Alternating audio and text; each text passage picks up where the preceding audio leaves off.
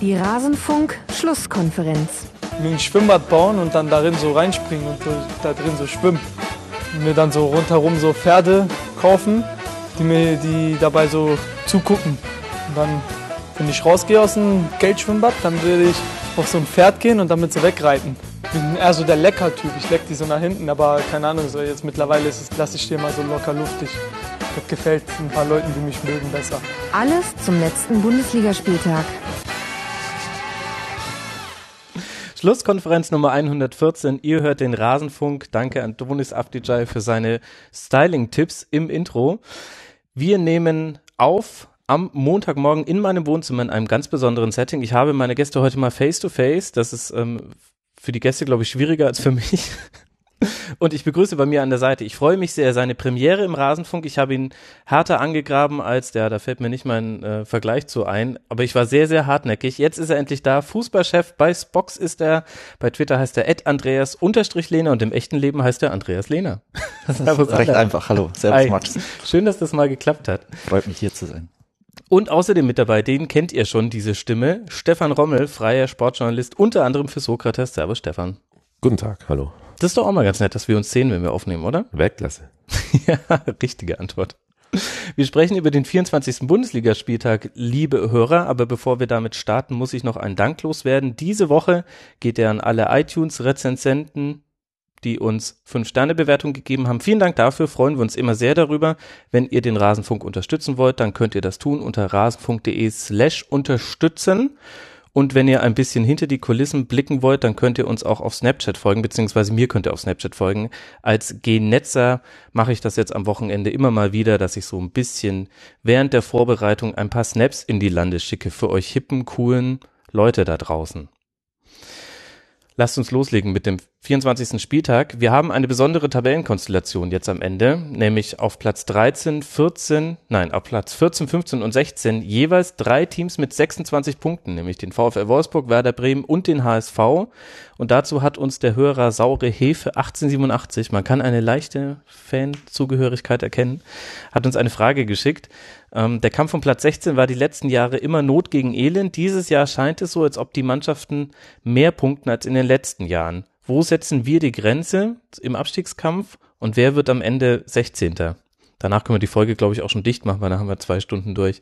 Ich habe kurz noch nachgeguckt, äh, wie seit Einführung der Relegation die Punktvergabe bisher am 24. Spieltag war. Tatsächlich hatte man noch nie 26 Punkte. Das höchste waren bisher 24 Punkte 2010, 2011. Da hat man am Ende 36 Punkte gebraucht, um auf dem 16. Platz zu landen. Stefan, was meinst du, wie viel das dieses Jahr werden wird? Ja, so wie es sich momentan darstellt, vielleicht sogar tatsächlich ein bisschen mehr.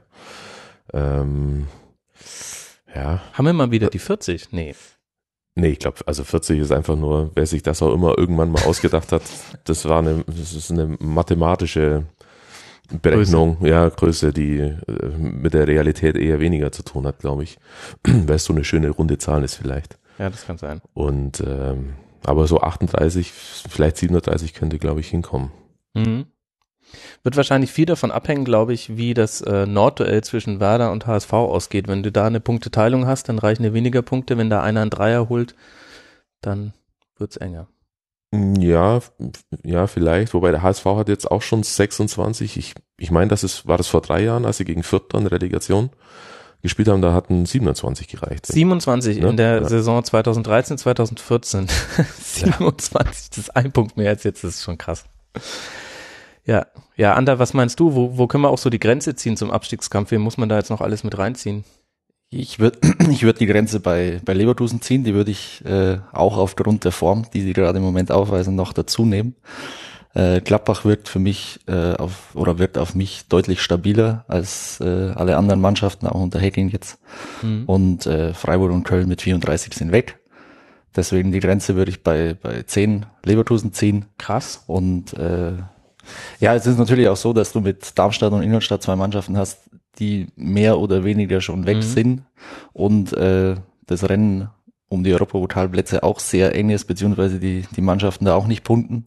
Und äh, deshalb natürlich der Abstand zwischen 16 und 6, glaube ich, sind ja nur äh, neun Punkte. Mhm.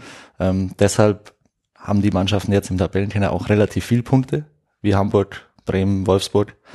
Ähm, ich weiß jetzt nicht genau, wie die, wie die Spiele an den nächsten, an den nächsten Spieltagen verteilt sind, aber äh, wie der Stefan schon gesagt hat, äh, wenn, wenn da Unentschieden rauskommen oder äh, da mehrere Unentschieden äh, auftreten, dann glaube ich, reichen am Ende auch deutlich weniger als 40.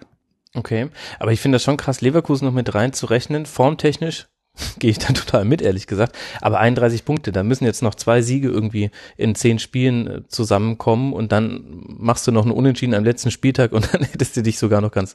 Und das ist jetzt schon das knappe Szenario. Stefan, würdest du die auch mit reinrechnen? Ich würde die auch mit rein, reinrechnen, ja. Ähm, also erstens auch aus, aus, aus Formgründen und weil auf, also das Spiel, wenn ich da schon vorgreifen darf, am Freitag auch gezeigt hat, dass der Übergang weg von Schmidt-Fußball zu was auch immer anderem doch nicht so einfach erscheint.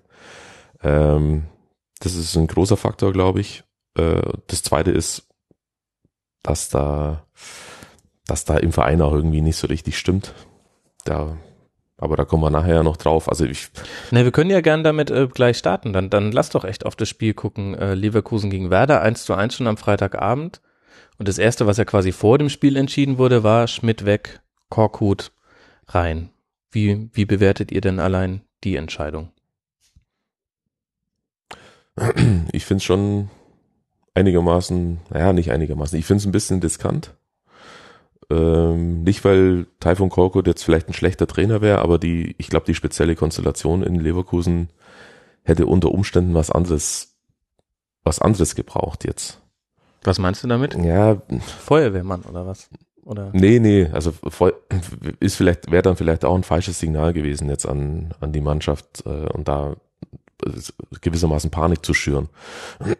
Die, also Korkut ist ja schon ein sehr besonnener Trainer, der auch sehr ähm, schon auch ein, ein klares Ziel verfolgt mit seiner Mannschaft. Ich weiß aber nicht, also von diesen 18 Bundesligamannschaften gibt es vielleicht drei oder vier, wo ich sagen würde, da passt es jetzt nicht so besonders gut, weil die einfach so einen doch sehr anderen Stil an Fußball spielen als viele andere Mannschaften und da bin ich mir nicht so ganz sicher, ob das dann jetzt wirklich äh, wirklich funktioniert. Reputation hin oder her, das finde ich jetzt erstmal gar nicht so wichtig.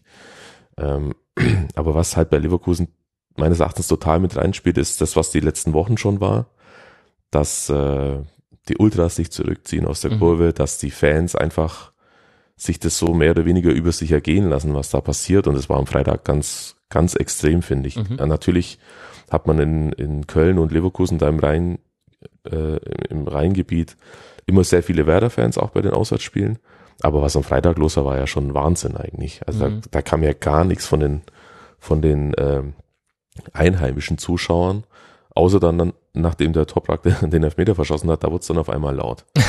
ja, und also das ist schon eine sehr angespannte Situation und ich glaube auch die Leute sind auch ein bisschen äh, haben jetzt keine große Lust momentan äh, die den Worten von Völler oder Schade noch weiter zu lauschen, weil die AfD jetzt auch nicht besonders gut zu sprechen sind und das macht es einfach in der in der Gesamtkonstellation schon ein bisschen schwierig und deswegen ist für mich Leverkusen auch äh, auf jeden Fall mit dabei, also noch mehr als Schalke zum Beispiel, die ja einen Punkt weniger haben. Mhm. Krass. Das heißt aber auch so ein bisschen, ähm, Leverkusen muss es dann alleine schaffen. Also anders als, wir hatten ja auch schon in den letzten Jahren häufiger Mannschaften, wie zum Beispiel Werder ja auch in der letzten Saison, die es dann zusammen mit ihrem Heimpublikum irgendwie hingekriegt haben, wo du den Eindruck hattest, das war ein ganz wichtiger Faktor. Dann natürlich vor allem in diesem Montagabendspiel gegen Stuttgart damals. Ähm, und bei Leverkusen deutet sich das zumindest derzeit nicht so an.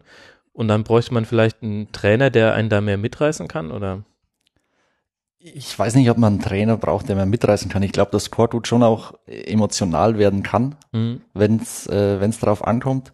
Ähm, was ich jetzt auch noch für, für schwierig halte, ist, dass der Start äh, richtig schlecht war. Das Spiel war, war richtig schlecht von Leverkusen.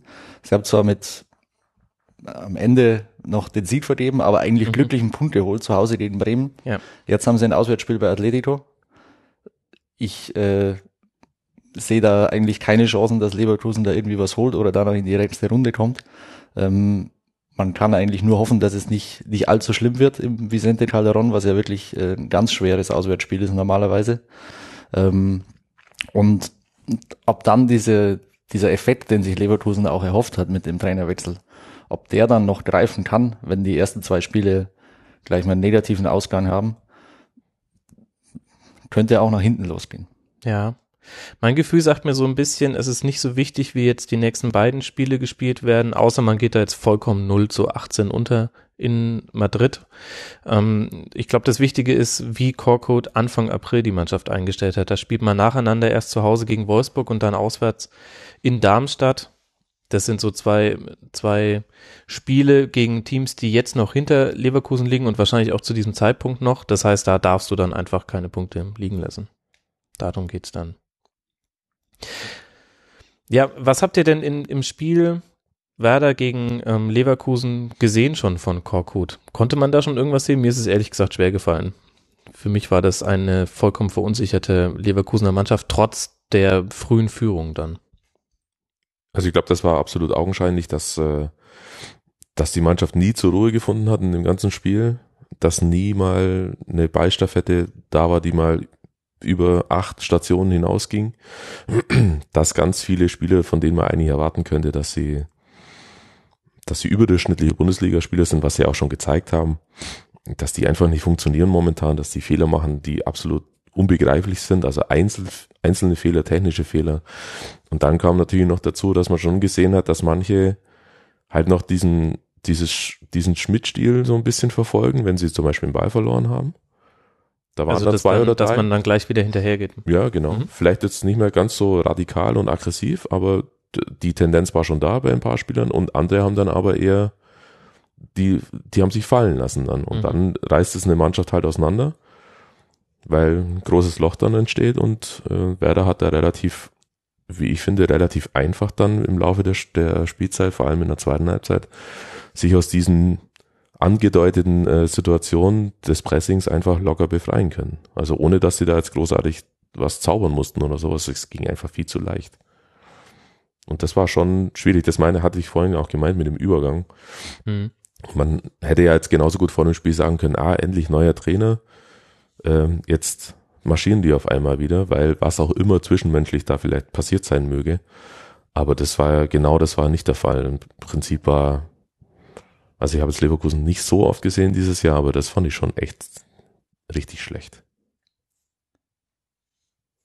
Ja, es ist, habe ich genauso gesehen wie der, wie der Stefan, dass es eben so eine Mannschaft zwischen zwei Welten war, die, die so nach den, den radikalen Schmidt-Stil auch mhm. drin hatte in, in Teilen und äh, und dann auch schon so, so eine neue Idee auch äh, mit auf den Weg bekommen hat.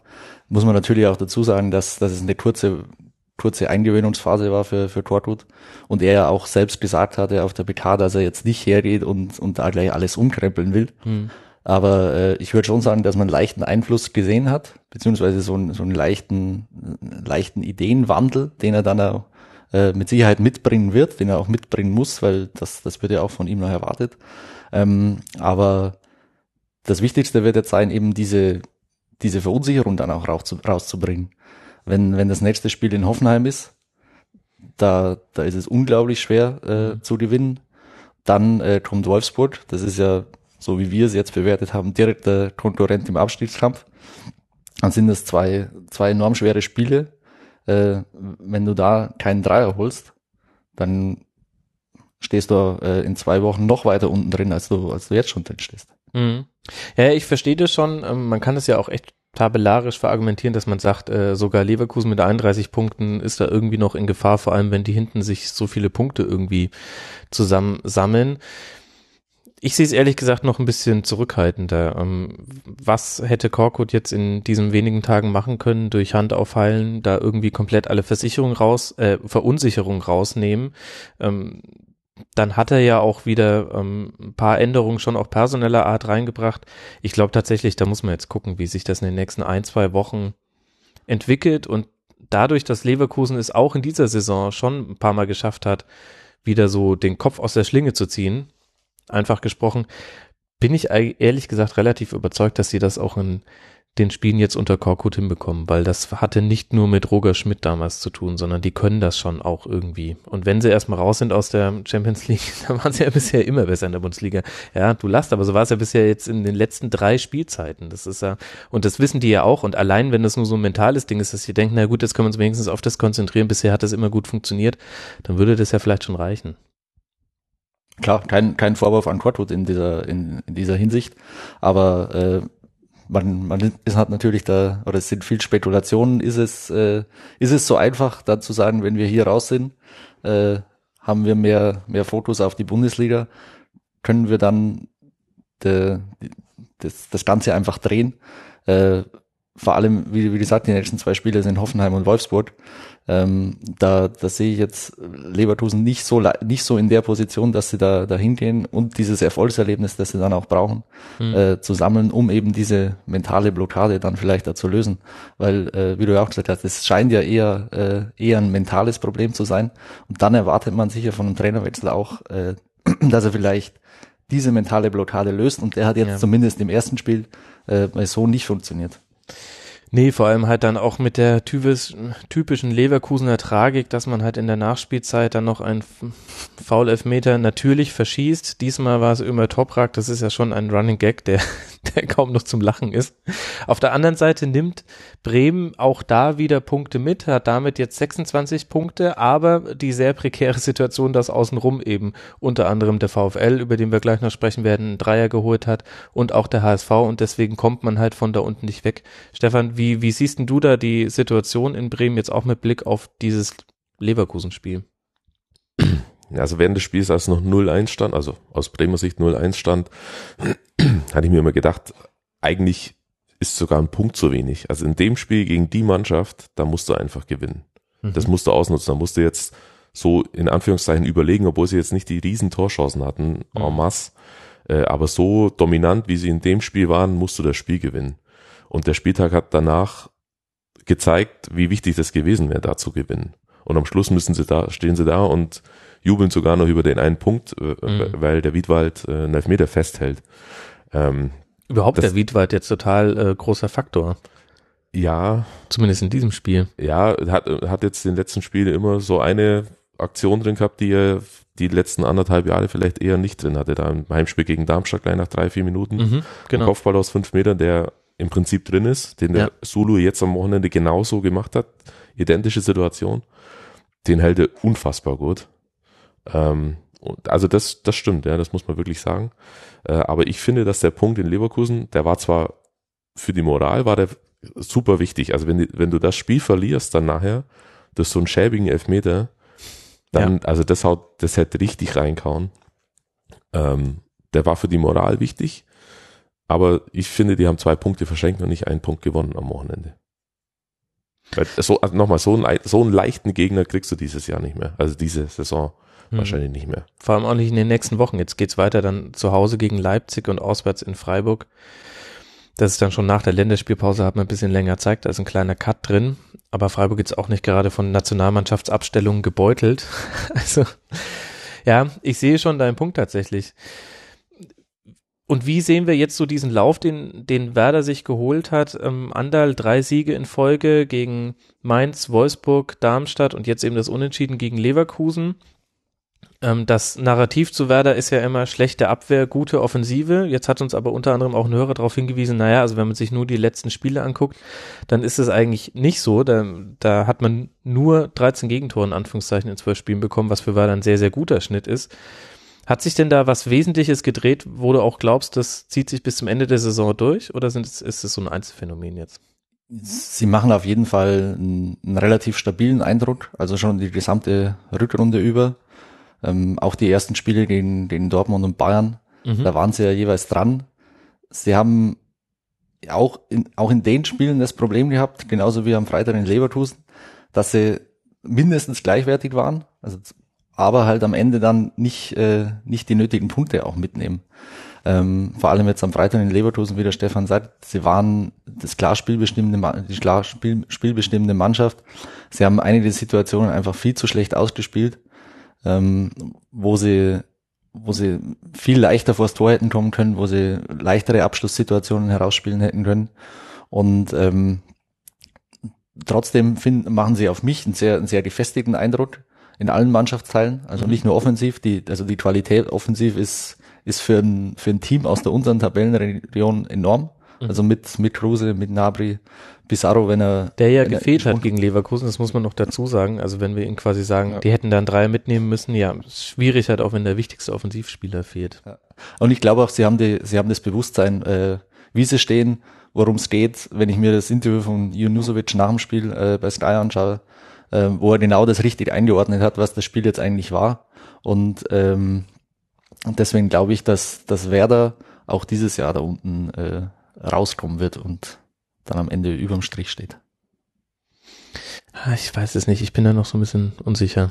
Ich muss einmal noch kurz widersprechen. Die sind, sie sind stabile, aber sie haben immer noch Ausfallerscheinungen. Also die, Inwiefern? Also was die, die erste Halbzeit gegen Darmstadt war bodenlos. Stimmt. Das war absolut bodenlos, wie die da Fußball gespielt haben. Ähm, aus, also völlig überraschend aus Nichts. Jeder hat gedacht, okay, wird ein schwieriges Spiel gegen Darmstadt, aber irgendwie biegen die das schon hin, haben sie ja dann nachher auch. Hm. Aber die erste Halbzeit war, also die letzten fünf Jahre habe ich nicht so eine schlechte Halbzeit gesehen wie die. Da Hm. ging gar nichts. Und da hat nichts funktioniert, da hat kein Ablauf funktioniert, kein Einzelspieler funktioniert, keine Einstellung zum Spiel, keine Intensität im Spiel, gar nichts. 0,0, als ob die sich zufällig gerade auf einer Wiese getroffen hätten und würden jetzt mal ein bisschen kicken. So war das. Und das fand ich schon, schon schwierig. Das war ein glücklicher Sieg. Muss man, glaube ich, nicht drüber streiten. Ähm, und wenn sie, wenn, wenn, wenn sie das noch einigermaßen in den Griff kriegen könnten, dass sie, dass sie mal eine Halbzeit komplett verpennen. Wolfsburg, die, die Woche davor, Wolfsburg waren zwei Halbzeiten, in denen sie schlecht Eben. waren, beziehungsweise sagen wir mal 70 Minuten, in denen sie richtig, richtig schlecht waren. Wenn die den Ball erobert hatten in der eigenen Hälfte, haben die nur den Ball weggeknallt. Hm. Da war überhaupt nichts mehr. Das war wie ein, wie ein K.O.-Spiel im Halbfinale von irgendeinem Pokalwettbewerb, wo sie einfach nur irgendwas runterverteidigen müssen. Und also Hast du gerade Werder mit Paris Saint-Germain verglichen? ja, genau. nee, also ich, ich will damit sagen, äh, das so, so super stabil sind sie immer noch nicht. Das sehe ich nämlich auch und genau auch dieses Wolfsburg-Spiel ähm, habe ich da immer noch so im Kopf. Du kannst natürlich sagen, naja, wenn du da einen Dreier holst, dann steigst du nicht ab. Aber ich finde eben, dass, dass die Punkte, die man jetzt geholt hat, und es sind ja zehn Stück aus den letzten vier Spielen, dass das angesichts der Leistung fast zu viele Punkte sind. Und da sich das normalerweise im Verlauf einer Saison ausgleicht, sehe ich ehrlich gesagt für Werder da unten drin die größten Probleme von allen Mannschafts Mannschaften, die wir da so nennen können. Deswegen schauen wir mal. Das sage ich, ich sag nachher was dazu. Ja, okay, ich, äh, ich bin sehr gespannt. Wir haben noch eine Frage zu äh, Pizarro bekommen. Unter mitmachen.rasen.de fragt ein Hörer, wie unsere Meinung zu ihm ist. Ähm, letzte Woche wurde er von vielen als schlechtester Bremer bezeichnet, schreibt der Hörer. Am Freitag jetzt wieder hoch gelobt. Wurde halt auch sehr, sehr gut angeschossen. Die Frage, sollte Werder mit Pizarro verlängern, beziehungsweise sollte er selbst aufhören, Stefan? Puh. Die will ich nicht beantworten. Äh, Das, also, Ich- Schisser. ja, ich glaube als Club, äh, also gerade als Club wie Werder äh, Bremen, der, der so eine exponierte Stellung in der Stadt hat und im Prinzip dann diesen einen Spieler, der jetzt nicht ein Gnabry oder Kruse ist, die jetzt gerade seit ein paar Monaten erst da sind, sondern der halt einfach dazugehört. Ähm, da sollten sie natürlich als Club eigentlich schon schauen, dass sie vielleicht noch ein Jahr dranhängen. Einfach auch, also klar, es ist schwierig bei einem Profifußballverein sowas zu behaupten, aber auch ein bisschen unabhängig von, genau, von Mhm. sportlichen Erwägungen, sondern einfach nur, das ist so ein Wohlfühlfaktor und der gehört einfach dazu und den kannst du halt in der 75. einfach mal einwechseln und dann explodiert das Stadion einfach nochmal. Mhm. Zu, zu ihm und seiner Saison jetzt finde ich schwierig, weil er, er ist kein Startspieler mehr. Ähm, und man hat das Gefühl, dass wenn er einen Ball bekommt und sofort Druck hat vom Gegner und sich nicht umdrehen kann, also nicht sofort in Spielrichtung drehen kann, wird es immer schwieriger für ihn. Also dieses, diese Geschwindigkeit, die die meistens ja Innenverteidiger mittlerweile mitbringen und dieses, diese Hartnäckigkeit dann, äh, die macht ihm jetzt schon Probleme, finde ich. Im 1 gegen 1 ist er einfach Mhm. nicht mehr, er kann sich schon nochmal rausdrehen aus so einer, aus so einer engen Situation, da, weil er einfach am Ball so stark ist. Aber er, er ist nicht mehr so explosiv und stellt sich auch bei, bei einigen Torabschlüssen, habe ich so das Gefühl, da fehlt so eine Vierteldrehung, dass er sich einfach noch besser zum Ball stellt, was er früher einfach aus dem, aus dem Schlaf hatte. Mhm. Der hatte diesen Kopfball gegen Darmstadt letzte Woche. Das ist ein, das, der, der hätte die letzten zehn Jahre hätte er den mit verbundenen Augen gemacht, den Kopfball. Mhm. Und dann setzt er den jetzt einen halben Meter am Tor vorbei. Das mag jetzt Zufall sein, aber ich habe das, ich glaube schon, dass er noch wichtig werden kann. Allerdings natürlich nicht so wie letzte Saison, wo er einfach die Lebens, ich glaube mit 12 oder 13 Toren nur in der Rückrunde, wo er die im Prinzip allein gerettet hat. Ähm, kann schon noch wichtig werden dieses Jahr, aber man sollte sich nicht zu sehr auf ihn verlassen. Im mhm. Sinne von, der wird schon richten. Ja, aber wenn wir schon bei Spielern sind, die wichtig sind fürs Gefühl und äh, die auch so einen emotionalen Wert haben, dann können wir jetzt auch über Mario Gomez sprechen. Und was da mit äh, Andres Jonker passiert, die viel zitierte Statistik, in sieben Spielen unter Jonker hat jetzt Gomez beim FC Bayern und jetzt bei VfL Wolfsburg elf Tore insgesamt erzielt. Ist das jetzt nur so ein Zusammenkommen von Zufällen? Es wird da jetzt viel reininterpretiert. Jonker hat schon auch gesagt, dass er seiner Mannschaft gesagt hat, naja, also Gomez ist halt quasi euer letzter Passempfänger und nicht der, den wir vorher einbauen. Das finde ich, merkt man schon, dass er auch mehr versucht, in 16er zu kommen. Wie siehst du das? Ist das wirklich ein Effekt vom Trainer, Ander? Wenn ich mir die Spieleraussagen auch so anschaue, glaube ich schon, dass sein, sein Einfluss auf, äh, in der Kürze der Zeit relativ groß ist weil er ihnen auch wieder das Gefühl vermittelt hat, äh, wir stehen zwar hinten drin, aber wir, wir können gut Fußball spielen. Mhm. Das sagen sie auch unisono, dass sie eben wieder mehr Wert darauf legen, Fußball zu spielen und äh, gerade in der Offensive jetzt mit, mit Didavi, Arnold äh, und Mali haben sie ja auch große Qualität in der Offensive und ähm, das ist ein Unterschied zu, zu Ismail, der doch eher über Stabilität, defensive Kompaktheit kam. Die man und dann aber selten gesehen hat. Das ist das äh, Groteske. Aber ja. vielleicht musste er deswegen gehen. Äh, genau, und äh, sozusagen glaube ich, dass Wolfsburg hier auf dem richtigen Weg ist. Jonker, ich, ich kenne ihn noch aus seiner, seiner Zeit bei Bayern, als er mit Van Gaal hier war. Und ähm, man kann von Van Gaal halten, was man will, aber äh, seine, seine Qualität in der Lehre ist, ist unbestritten. Mhm. Und ich glaube, dass er in der Zeit äh, wahnsinnig viel mitgenommen hat. Ähm, dass er eben der Mannschaft auch innerhalb von kürz, innerhalb kürzester Zeit äh, klare Struktur verpassen kann. Das scheint in Wolfsburg gerade zu funktionieren. Ja. Und äh, sein, sein spezielles Verhältnis zu Gomez, man, man kann sich jetzt, jetzt nicht. kann sich jetzt nicht hundertprozentig erklären und man weiß auch nicht, wie lange der Lauf dann anhalten wird. Aber äh, allein diese, diese Vorgabe, wie du eben schon angesprochen hast, äh, spielt ihn so an, dass er zum Abschluss kommt und nicht, dass er mit dem Rücken zum Tor jetzt mhm. hier die großen Dinge veranstalten muss. Ähm, so eine banale Vorgabe quasi äh, scheint ja schon Wunder zu wirken. Sieht man ehrlich gesagt auch immer dann, wenn wenn äh, Gomez noch ein bisschen ungenau angespielt wird außerhalb der Box. Da hat man auch gegen Leipzig jetzt wieder so zwei, drei Kontersituationen gesehen, wo so der Pass so ganz leicht in den Rücken von Gomez kam. Da wird es schwieriger, den Ball mitzunehmen und dann war er auch weg.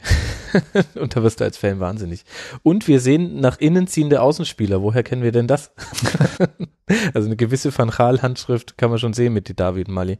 Finde ich aber eigentlich ganz interessant, weil das jetzt wieder so ein, irgendwie ist das jetzt wieder was Neues, Altes. Also eine Zeit lang war das ja so der heiße Scheiß, dass du Lahm auf links gestellt hast und äh, Robben auf rechts und so weiter. Ähm, dann wurde ja Lahm rübergezogen später. Äh, und jetzt hier beim VfL Wolfsburg haben wir es wieder. Und ich finde, dass die Davi und Mali ähm, gerade im, im Kreieren von Chancen gegen Leipzig haben das echt gut gemacht. Ja. Woran, für mich war das ja der größte Upset dieses Wochenendes. Ähm, also wir werden zwar später auch noch über Hertha und Dortmund reden, aber das hat mich jetzt nicht so verwundert, dass Hertha da gewinnt. Ähm, ich fand es eher interessant, dass Leipzig tatsächlich zu Hause gegen Wolfsburg 0 zu 1 verliert und das auch in der Summe des Spiels verdient. Was ist denn da passiert, Stefan? Ja, bisschen schwierig, schwierig einzuordnen. Also gestern ein paar Mal gehört, dass da der, der Spielstil jetzt entschlüsselt sei, weil sie, glaube ich, dreimal verloren haben jetzt die letzten sechs, sieben Spiele. Äh, daran glaube ich nicht, weil mhm. der war, glaube ich, schon vor der Saison entschlüsselt, wenn er denn, wenn es da überhaupt noch was zu entschlüsseln gibt, weil da wurde, da wurde jetzt nichts Neues erfunden. Die spielen ja im Prinzip relativ einfachen Fußball, nur halt mit einer abartigen Intensität. Mhm. Und äh, dass das reicht, in der Bundesliga auf Platz zwei zu landen, das ist eigentlich meines Erachtens ein Armutszeugnis für alle anderen Mannschaften, mhm. die sich Platz zwei, drei oder vier zutrauen, äh, die aber momentan auf Platz äh, neun, zehn oder elf stehen. Ähm, Grüße nach Gladbach, Leverkusen und Schalke wäre jetzt nicht so, wie wir die Tabelle vor Augen hatten. Genau, also das, das, so sehe ich das, dass also dieses nochmal in, in Anführungszeichen einfach gestrickter, dieser einfach gestrickte Fußball äh, reicht schon 15 von 24 Spielen zu gewinnen in der Bundesliga. Das halte ich für die eigentliche Überraschung Mhm. äh, und nicht, dass sie jetzt ein Heimspiel gegen Wolfsburg verlieren. Also Und trotzdem muss ja Wolfsburg irgendwas anders gemacht haben als andere Gegner bisher gegen Leipzig. Also der entschlüsselte Code, den sie, der jetzt thematisiert wird, das ist ja auch ein Dreh, den dem Sinne selbst äh, zu geben, den sie selbst geben wollen. Das ist ja auch was, was Hasenhüttel jetzt angesprochen hat und Randi angesprochen hat. Die Gegner haben sich auf uns eingestellt und äh, und wissen jetzt, wie sie uns bespielen müssen. We- Falls das wirklich der Fall sein sollte, dann muss man sich ja schon fragen, was die in der, in der Hinserie gemacht haben oder ob, ob die, die Spiele in der zweiten Liga nicht gescoutet haben oder die Spiele der ersten fünf Spieltage nicht gescoutet haben, weil der Leipzig-Fußball hat sich ja nicht verändert in, in der Zeit. Und ähm, es ist, äh, es ist natürlich so, dass ihnen Paulsen gerade fehlt vorne als, äh, als Prellbot und als erster, erster Anläufer, der enorm viel äh, absorbiert hat da vorne. So ein, so ein Typen kannst du auch gar nicht ein zweites Mal im Kader haben. Hm. Haben sie auch nicht. Das, das tut ihnen weh. Äh, auch wenn man, wenn man sagt, der Kader ist für einen Aufsteiger enorm breit aufgestellt, ist es natürlich nicht so, dass er, äh, dass er solche Ausfälle dann problemlos kompensieren kann. Ja. Ähm, der Lauf in der Vorrunde war natürlich äh, auch außergewöhnlich, muss man auch dazu sagen, so dass sie vielleicht einfach auch im Moment gerade ein bisschen auf normalen Niveau in Anführungszeichen schrumpfen. Und ähm, was Wolfsburg jetzt anders gemacht hat, ich würde sagen, sie haben halt darauf vertraut, dass sie eben spielerische Lösungen haben. Sie hatten die große technische Qualität, um sich aus diesem Pressing auch mal Hm. äh, spielerisch zu befreien. Ja. Mal äh, einen Pass scharf durch die Mitte klatschen lassen, Pass durch die Mitte auf Außen nach innen und dann schnell vors Tor kommen. Das, äh, diese technische Qualität haben auch nicht viele Mannschaften in der, in der Bundesliga, sich gegen so ein Pressing so äh, technisch stark zu befreien. Das hat Wolfsburg sehr gut gemacht und äh, deswegen glaube ich auch nicht, dass, dass jede Mannschaft jetzt Leipzig so leicht bespielen kann, wenn sie die, dieses äh, intensive Pressing, hohe Pressing weiterhin so, so durchspielen können.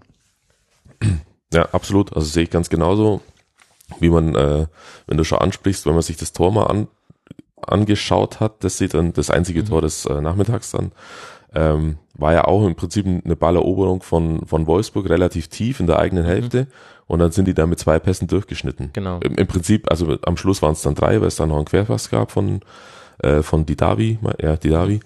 Ähm, aber da hat, da hat Leipzig eine halbe Sekunde mal, ist die Mannschaft stillgestanden, da hat sich keiner mehr bewegt, Mhm. weil, glaube ich, eine Foulszene, eine vermeintliche Foulszene oder sowas war.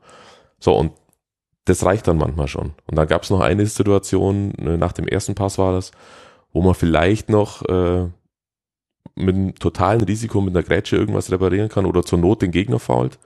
Aber danach war es schwierig. Dann Mhm. kam ein Steilpass über 30 Meter oder sowas, in, äh, ein Innenverteidiger rutscht noch vorbei und dann war es vorbei. Und dann war hinten, glaube ich, zwei gegen eins sogar. Ähm, da sieht man dann schon die, die, die Lücke sozusagen in diesem ganzen System, wenn halt, wenn halt die Spieler, die in Ballnähe sind, wenn die ganz kurz ihren Lauf abstoppen, wenn es nur einer oder zwei reichen da schon, äh, und da ist, wie der andere grad, Andi gerade gesagt hat, äh, da ist eine Mannschaft, die, die das technisch sauber lösen kann, dann Mhm. spielen die, dann machen die die halt nackig in der Situation und dann kassiert man selbst als Leipzig dann oder vielleicht auch nicht selbst als Leipzig ein Kontertor. Ich glaube mal wieder. Es waren jetzt fünf, sechs schon diese Saison. Mhm. Sechs, die meisten der Liga. Okay, Dankeschön. Dann sieht man das, ne, da sieht man halt auch, wie es, Da da, ob da proved. wie es, äh, äh, wie es gehen kann und wie der Ansatz für die Gegner halt auch sein kann oder muss sogar. Mhm. Es, es war echt ein interessantes Spiel. Ich finde aber auch auf der anderen Seite, also das eine ist jetzt, dass ähm, Leipzig jetzt defensive Möglichkeiten für den Gegner anbietet, die man halt in der Hinrunde nicht so gesehen hat, aber auch, weil es nicht so ganz so konsequent bespielt wurde. Also ich, mir fällt da gerade das Gladbach-Spiel ein, wo, wo Gladbach tatsächlich mal so ganze Phasen im Spiel hatte, wo Leipzig sehr, sehr tief stand und trotzdem die Räume hinter den Außenverteidigern immer wieder bespielt werden könnten mit relativ einfachen Pässen. Ähm, das fand ich überraschend, weil das haben sie vorher mal besser gelöst. Aber auch nach vorne ging ja recht wenig. Ähm, Werner hatte nur zwei Torabschlüsse, Gomez drei, Didavi vier, Mali drei. Ähm, insgesamt äh, 15 zu 11 Torschüsse für den VfL. War da jetzt Wolfsburg besonders stark mit Knoche und Rodriguez in der Innenverteidigung, die sehr, sehr gute Werte hatten von, von den Zweikampfquoten her? Oder haben die die mit den Sechsern aus dem Spiel genommen, Basseur und Gustavo? Ich, ich glaube auch, dass, äh, dass Wolfsburg relativ äh, gut vorbereitet war, eben von Jonker, und, und Leipzig wenig Möglichkeiten gegeben hat, äh, in gefährlichen Räumen äh, zu Ballgewinnen zu kommen. Mhm. Diese, diese äh, gefährlichen Pässe äh, ins Zentrum, die ein bisschen unsauber sind, die hat sich Wolfsburg über weite Strecken, was ich so gesehen habe, erspart. Und, äh, und damit natürlich auch Leipzig den Moment genommen, hier ins Pressing zu gehen und dann ins Umschalten zu kommen. Also weil Wolfsburg immer früh auf Mali und die Davi auf die Außen gegangen ist. Und da ist dann der Ballverlust, wenn man ihn verliert, nicht so schwerwiegend wie im Zentrum. Genau. Ja. Übrigens, äh, wenn ich das ganz kurz einwerfen darf, vielleicht auch eine holländische Erfindung, in Anführungszeichen, äh, so hat der VfB Stuttgart unter Jos Luhokai gespielt. Die ersten vier Spiele, die er spielen durfte. In der zweiten Bundesliga diese Saison. Bloß nicht den Ball ins Zentrum spielen, viel zu gefährlich für einen beim Ballverlust und beim möglichen Konter dann. Und ist es jetzt was Gutes oder was Schlechtes, wenn der VfL sich an Jos Luhukai und Naja, weiß ich nicht. Die, die ist mir jetzt gerade nur so eingefallen, weil die ja beide, weil das ja beides niederländische Trainer sind. Aber ich glaube nicht. Ist wahrscheinlich total. Ich möchte manchmal nicht in deinem Kopf wohnen. ich habe gerade an alles gedacht, bloß nicht an Jos Luhukai. Ich glaube nicht, dass das was Allgemeines ist, was der VfL grundsätzlich jetzt ausschließen würde. Mhm. Bälle ins Zentrum. Würde auch nicht äh, für Van Gaal Schule sprechen, keinen Ball ins Zentrum. Mhm. das stimmt. Ja, aber was, was Andi gerade schon richtig gesagt hat, äh, die, vielleicht ist die Gegnervorbereitung der, äh, der, der jeweiligen Leipzig-Gegner jetzt doch ein bisschen anders, weil das Spiel die Woche davor hatten sie in, am Freitagabend in Augsburg gespielt mhm. und der Manuel Baum hat sich was völlig außergewöhnliches für Augsburger Verhältnisse einfallen lassen mit Dreierkette, beziehungsweise dann fünf oder so pendelnd ein bisschen. Ähm, und da hatten sie auch ein das 2 zu 2 war ein klassisches Kontertor. Nach einer, glaube ich, nach einem Freistoß oder nach einer Ecke. Ja, ja genau. Wo bei äh, hält super den Ball fest. Wo der Hinterecker 70 Meter übers Feld rennen darf und dann nachher den Ball ins. Und dann bin da, glaube ich, waren vier Augsburger vom Tor und nur noch zwei Leipziger. Ähm, Im Prinzip eine Art verwandtes Tor zu dem, was äh, Wolfsburg jetzt erzählt hat. Und auch da wurde dann, hat der Baum dann nach dem Spiel dann auch, meine ich, mich zu erinnern, gesagt, dass sie halt schon sehr viele Schlüsse aus dem Hinspiel ziehen konnten mhm. ähm, und sich schon anders vorbereitet haben auf den Gegner, als es vielleicht jetzt mit einem anderen Gegner gemacht hätten. Vielleicht sind es tatsächlich auch so ein bisschen die fünf Prozent mehr, die man gegen den Überraschungszweiten gibt. Ich weiß nicht, das ist immer so ein weiches Argument, aber bei manchen Spielen glaube ich es schon erkannt zu haben, dass, dass auch die Zuschauer ähm, wesentlich geduldiger mit der eigenen Mannschaft sind, wenn die zu Hause sehr, sehr defensiv gegen Leipzig spielen, wo man in der, in der Hinrunde manchmal noch so ein Raunen auf der Tribüne gehört hat. Vielleicht kommt das auch noch mit rein. Es war auf jeden Fall echt eine Schlacht. 122 äh, Kilometer ist Leipzig gelaufen, 123 Kilometer Wolfsburg, also vollkommen irre. Die haben sich's, äh, haben sich's auf beiden Seiten des Platzes voll gegeben. Ähm, interessant auch, ich habe vorhin die, die Zweikampfquoten der Wolfsburger Innenverteidiger angesprochen. Knoche 88 Prozent, Rodriguez bis zu seiner verletzungsbedingten Auswechslung 100 Prozent. Äh, und vor allem, wenn man denen gegenüberstellt, Compare und Orban, dann hatten die beiden auch wirklich einen schlechten Tag. Compare hat 17 Prozent Zweikampfquote und der hat, äh, ich glaube, 13 geführt. Also ist jetzt nicht irgendwie, dass er ähm, mhm. nur drei Zweikämpfe hatte. Äh, und Orban 47 Prozent ähm, auf der einen Seite kannst du sagen, Stärke von Gomez und äh, der anderen Stürme, aber die hatten auch wirklich keinen guten Tag. Die haben viele Zweikämpfe in so Umschaltsituationen dann verloren, wo, wo die ehrlich gesagt auch häufig sonst das Foul gezogen hätten. Also es gab diese, diese Konter, die Wolfsburg hatte, da fallen mir allein fünf, sechs ein, ähm, wo ich das Gefühl hatte, normalerweise passiert jetzt das Foul und manchmal mit gelber Karte, manchmal ohne gelbe Karte. Das hat Leipzig in der Hinrunde wahnsinnig gut gemacht. Irgendwie war nicht so der Tag von Leipzig. Aber letztlich war es ja auch total egal. Weiter sechs Punkte Vorsprung auf den dritten Tabellenplatz und ob man jetzt wirklich auf Platz eins geguckt hat, das weiß ich jetzt nicht. Eine Frage haben wir noch bekommen von Alex Muck 86. Stefan, welches Problem hat Hasenhüttel mit Selke? Und da bin ich sehr gespannt, weil Du dürftest ja wahrscheinlich ein Hasenhüttel Intimus sein. Natürlich.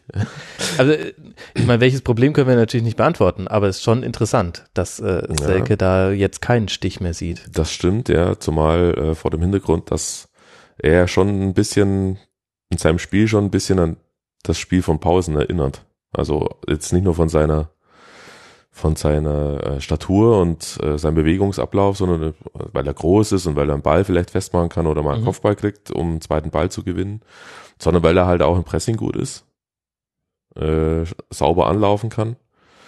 Ähm, ja, schwierig. Also aus der Ferne betrachtet wird mir da jetzt erstmal kein besonderer Grund einfallen, Außer halt schlechter als Spieler. Hm, außer halt, äh, weil, ja, weiß ja nicht, was unter der Woche im Training passiert, aber einfach zu lasch trainiert und dann ja, lautet die Entscheidung halt Bank. Interessante Personalie. Du weißt auch nicht zufällig. Telefoniert jetzt auch leider nicht jeden, äh, nicht täglich ja. mit, mit Hasenhüttel. Stimmt, du telefonierst ja fast täglich mit mir, wann wir es mit dem Rasenfunk mal hinkriegen, beziehungsweise ich mit dir. wann solltest du da noch Zeit haben für Ralf Hasenhüttl? Da wäre ich auch beleidigt, ganz ehrlich. Okay, also wir haben den VfL mit diesem Dreier auf Platz 14 mit 26 Punkten und wie vorhin schon erwähnt, ist das nicht die einzige Mannschaft mit 26 Punkten. Über Werder haben wir schon gesprochen und jetzt lasst uns noch ein, zwei Worte über den HSV verlieren, der am Sonntag spielt und da schon in einer tabellarischen Drucksituation war gegen Borussia Mönchengladbach. Da mussten schon dringend Punkte her, um eben den Anschluss nicht zu verlieren an die Tabellenplätze 15 und 14 und das hat man auch geschafft mit einem 2 zu 1. Und jetzt bin ich mir bei dem Spiel unsicher, wie man das genau einordnen soll. Denn du hast äh, auf beiden Seiten, du kannst positive Dinge für den HSV ins Feld führen und du kannst aber auch schon erkennen, dass Gladbach sowohl dadurch, dass Raphael und Stindl nicht mit dabei waren, deutlich geschwächt war. Deswegen haben sie auch das System umgestellt auf ein 4-2-3-1 mit Drimmitsch vorne drin. Das ist dann irgendwie was anderes, auch im Anlaufen der, der HSV-Spieler, die jetzt im Aufbau ja auch nicht die allersichersten der Welt sind. Und irgendwie hat man auch schon so ein bisschen, zumindest wurde es auch von den Verantwortlichen und den Spielern ins Feld geführt, so eine Überspieltheit von Gladbach gemerkt. Also die hatten jetzt halt einfach sehr, sehr viele Spiele in sehr kurzer Zeit. Kurz gesagt, Andal, war jetzt der HSV so gut, war Gladbach so schlecht? Wo liegt da so deine Einschätzung? Die Wahrheit liegt wie immer in der Mitte, Max, weißt du. Nee, äh, du ein Glück, dass wir hier kein Phrasenschwein haben. ich habe mich vorher kurz umgeguckt und habe keinen Sinn. ja.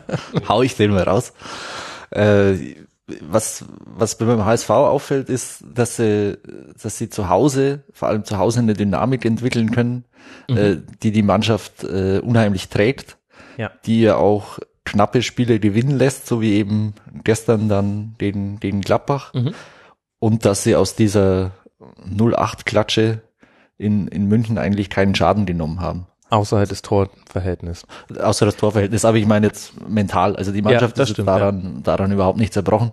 Äh, vielleicht auch, weil sie daran gewöhnt sind, in München auf den Sack zu bekommen. Ja. Aber äh, das hat das hat sie nie aus der Bahn geworfen. Mhm. Und ähm, die, die Heimstärke oder ihre, ihre Leistung daheim äh, spricht, spricht für sie, spricht auch dafür, dass äh, das Pistol hier den, den richtigen Plan hat und auch äh, in, in der Phase den, den richtigen Fußball spielen lässt, um, um dieses Publikum, das ja sehr, sehr enthusiastisch ist und dann auch die, die Mannschaft antreiben kann, äh, im richtigen, mit dem richtigen Fußball anspricht. Ich finde ja auch, also das Spiel gestern war ein, quasi ein Paradebeispiel dafür, dass selbst wenn viele Dinge nicht funktionieren, wie es in der ersten Halbzeit war, wo es mhm. gut und gerne auch 0-2 hätte stehen können, ähm, dann entwickelt sie tatsächlich sowas wie wie eine Euphorie, wo, wo gar nichts da ist eigentlich. Also es ist ja nichts Greifbares da erstmal. Ja. Aber auf einmal ist das Stadion da und auf einmal können die richtig Druck aufbauen, obwohl sie jetzt mhm. das, also nicht immer spielerisch lösen können, aber der Druck ist halt einfach da. Und ähm, also die, allein die Heimstärke, allein die Heimstärke ist schon echt sehr außergewöhnlich. Und was beim HSV tatsächlich ein bisschen faszinierend ist, ähm, dass sie immer wenn sie tatsächlich richtig mit dem Rücken zur Wand sind, und das waren sie gestern Abend ja auch wieder, mhm. mal wieder, dann sind die tatsächlich dazu fähig, äh, ein Spiel hinzulegen, das ist jetzt vielleicht, wie gesagt, nicht besonders herausragend gut ist, aber ähm, das unglaublich intensiv ist und mhm. das dann ganz oft, zumindest jetzt in dieser Phase der Saison, ähm, ganz oft auch das entsprechende Ergebnis dann äh, bringt. Mhm. Und das ich glaube, das ist ein riesengroßer, ein riesengroßer äh, Vorteil für die, für die restliche Saison, inklus und damit einhergehend, einhergehend natürlich äh, die Heimstärke, weil ich glaube, am Schluss werden es die Mannschaften packen, die ihre Heimspiele gewinnen. Mhm. 18 seiner 26 Punkte hat der HSV zu Hause geholt. Okay.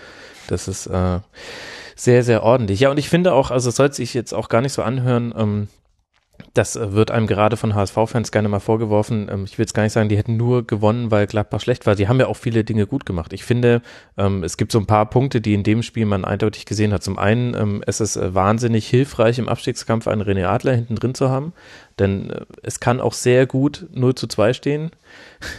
Ander wiegt mit dem Kopf, aber sag mir das Gegenbeispiel. Ich finde, das, nein? Ich wiege auch mit dem Kopf und ich, also. Aber er hat ihn doch in dieser Saison schon einige Punkte geholt. Mehr als er ihn verloren hat, finde ich. Und das ist, das reicht ja, ja schon. Findest du oder weißt du? finde ich.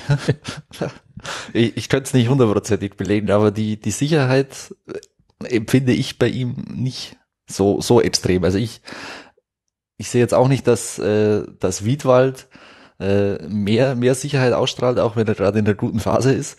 Aber ähm, dass, dass Adler jetzt der entscheidende Faktor für, für Hamburg im Abstiegskampf ist, daran, daran glaube ich nicht. Und ne, einer der Faktoren. Aber ich meine, es war zwei Eins gegen eins Situationen und in beiden bleibt er ordentlich stehen. Und das ist zum Beispiel was, ach, welcher Torhüter war denn das?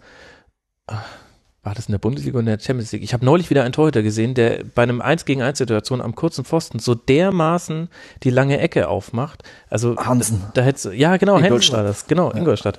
Ähm, und, und, das ist halt ein Faktor. Und in diesen 1 gegen 1 Situationen ist Adler gut. Ich rede jetzt nicht von Strafraumbeherrschung, aber da hat er ja Papadopoulos. Wo, wobei man bei der bei der ersten, ich glaube, das war die erste Szene, äh, der Abschluss von Dömisch, der war halt einfach auch schlecht abgeschlossen. Ja. Also da der schießt halt zentral aufs Tor.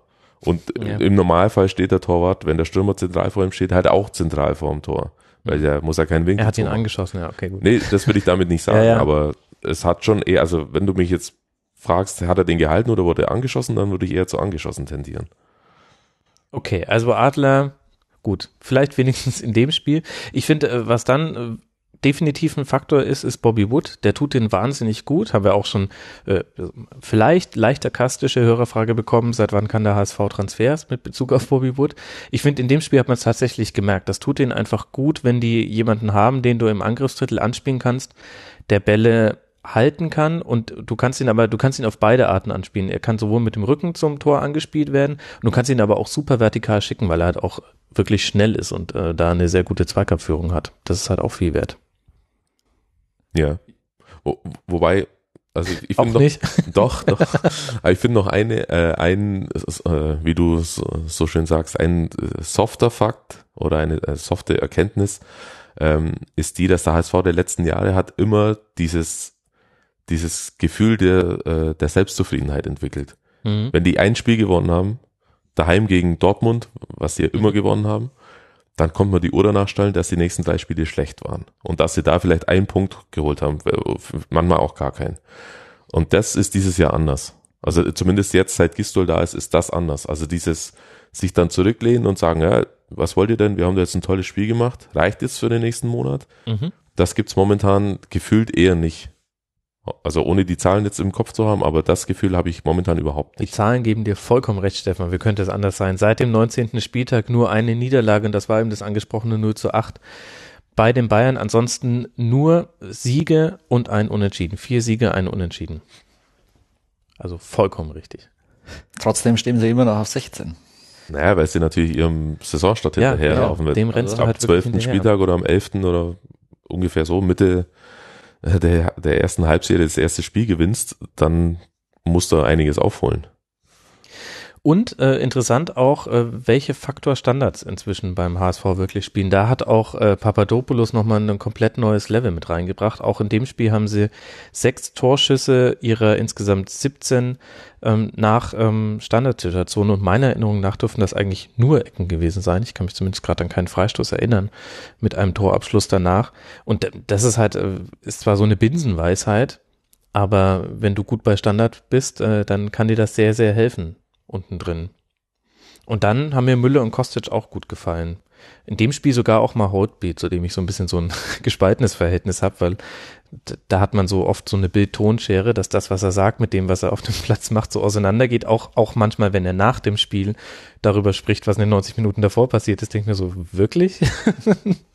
ähm, aber das ist vielleicht auch, weiß nicht, ob das vielleicht nur so mein Problem ist. Aber ich war, also ich finde, bei, beim HSV sieht man echt so einige Punkte, die wirklich in die richtige Richtung zeigen. Und wenn wir das halt alles zusammennehmen, also gut, Adler, ich klammer ihn ein.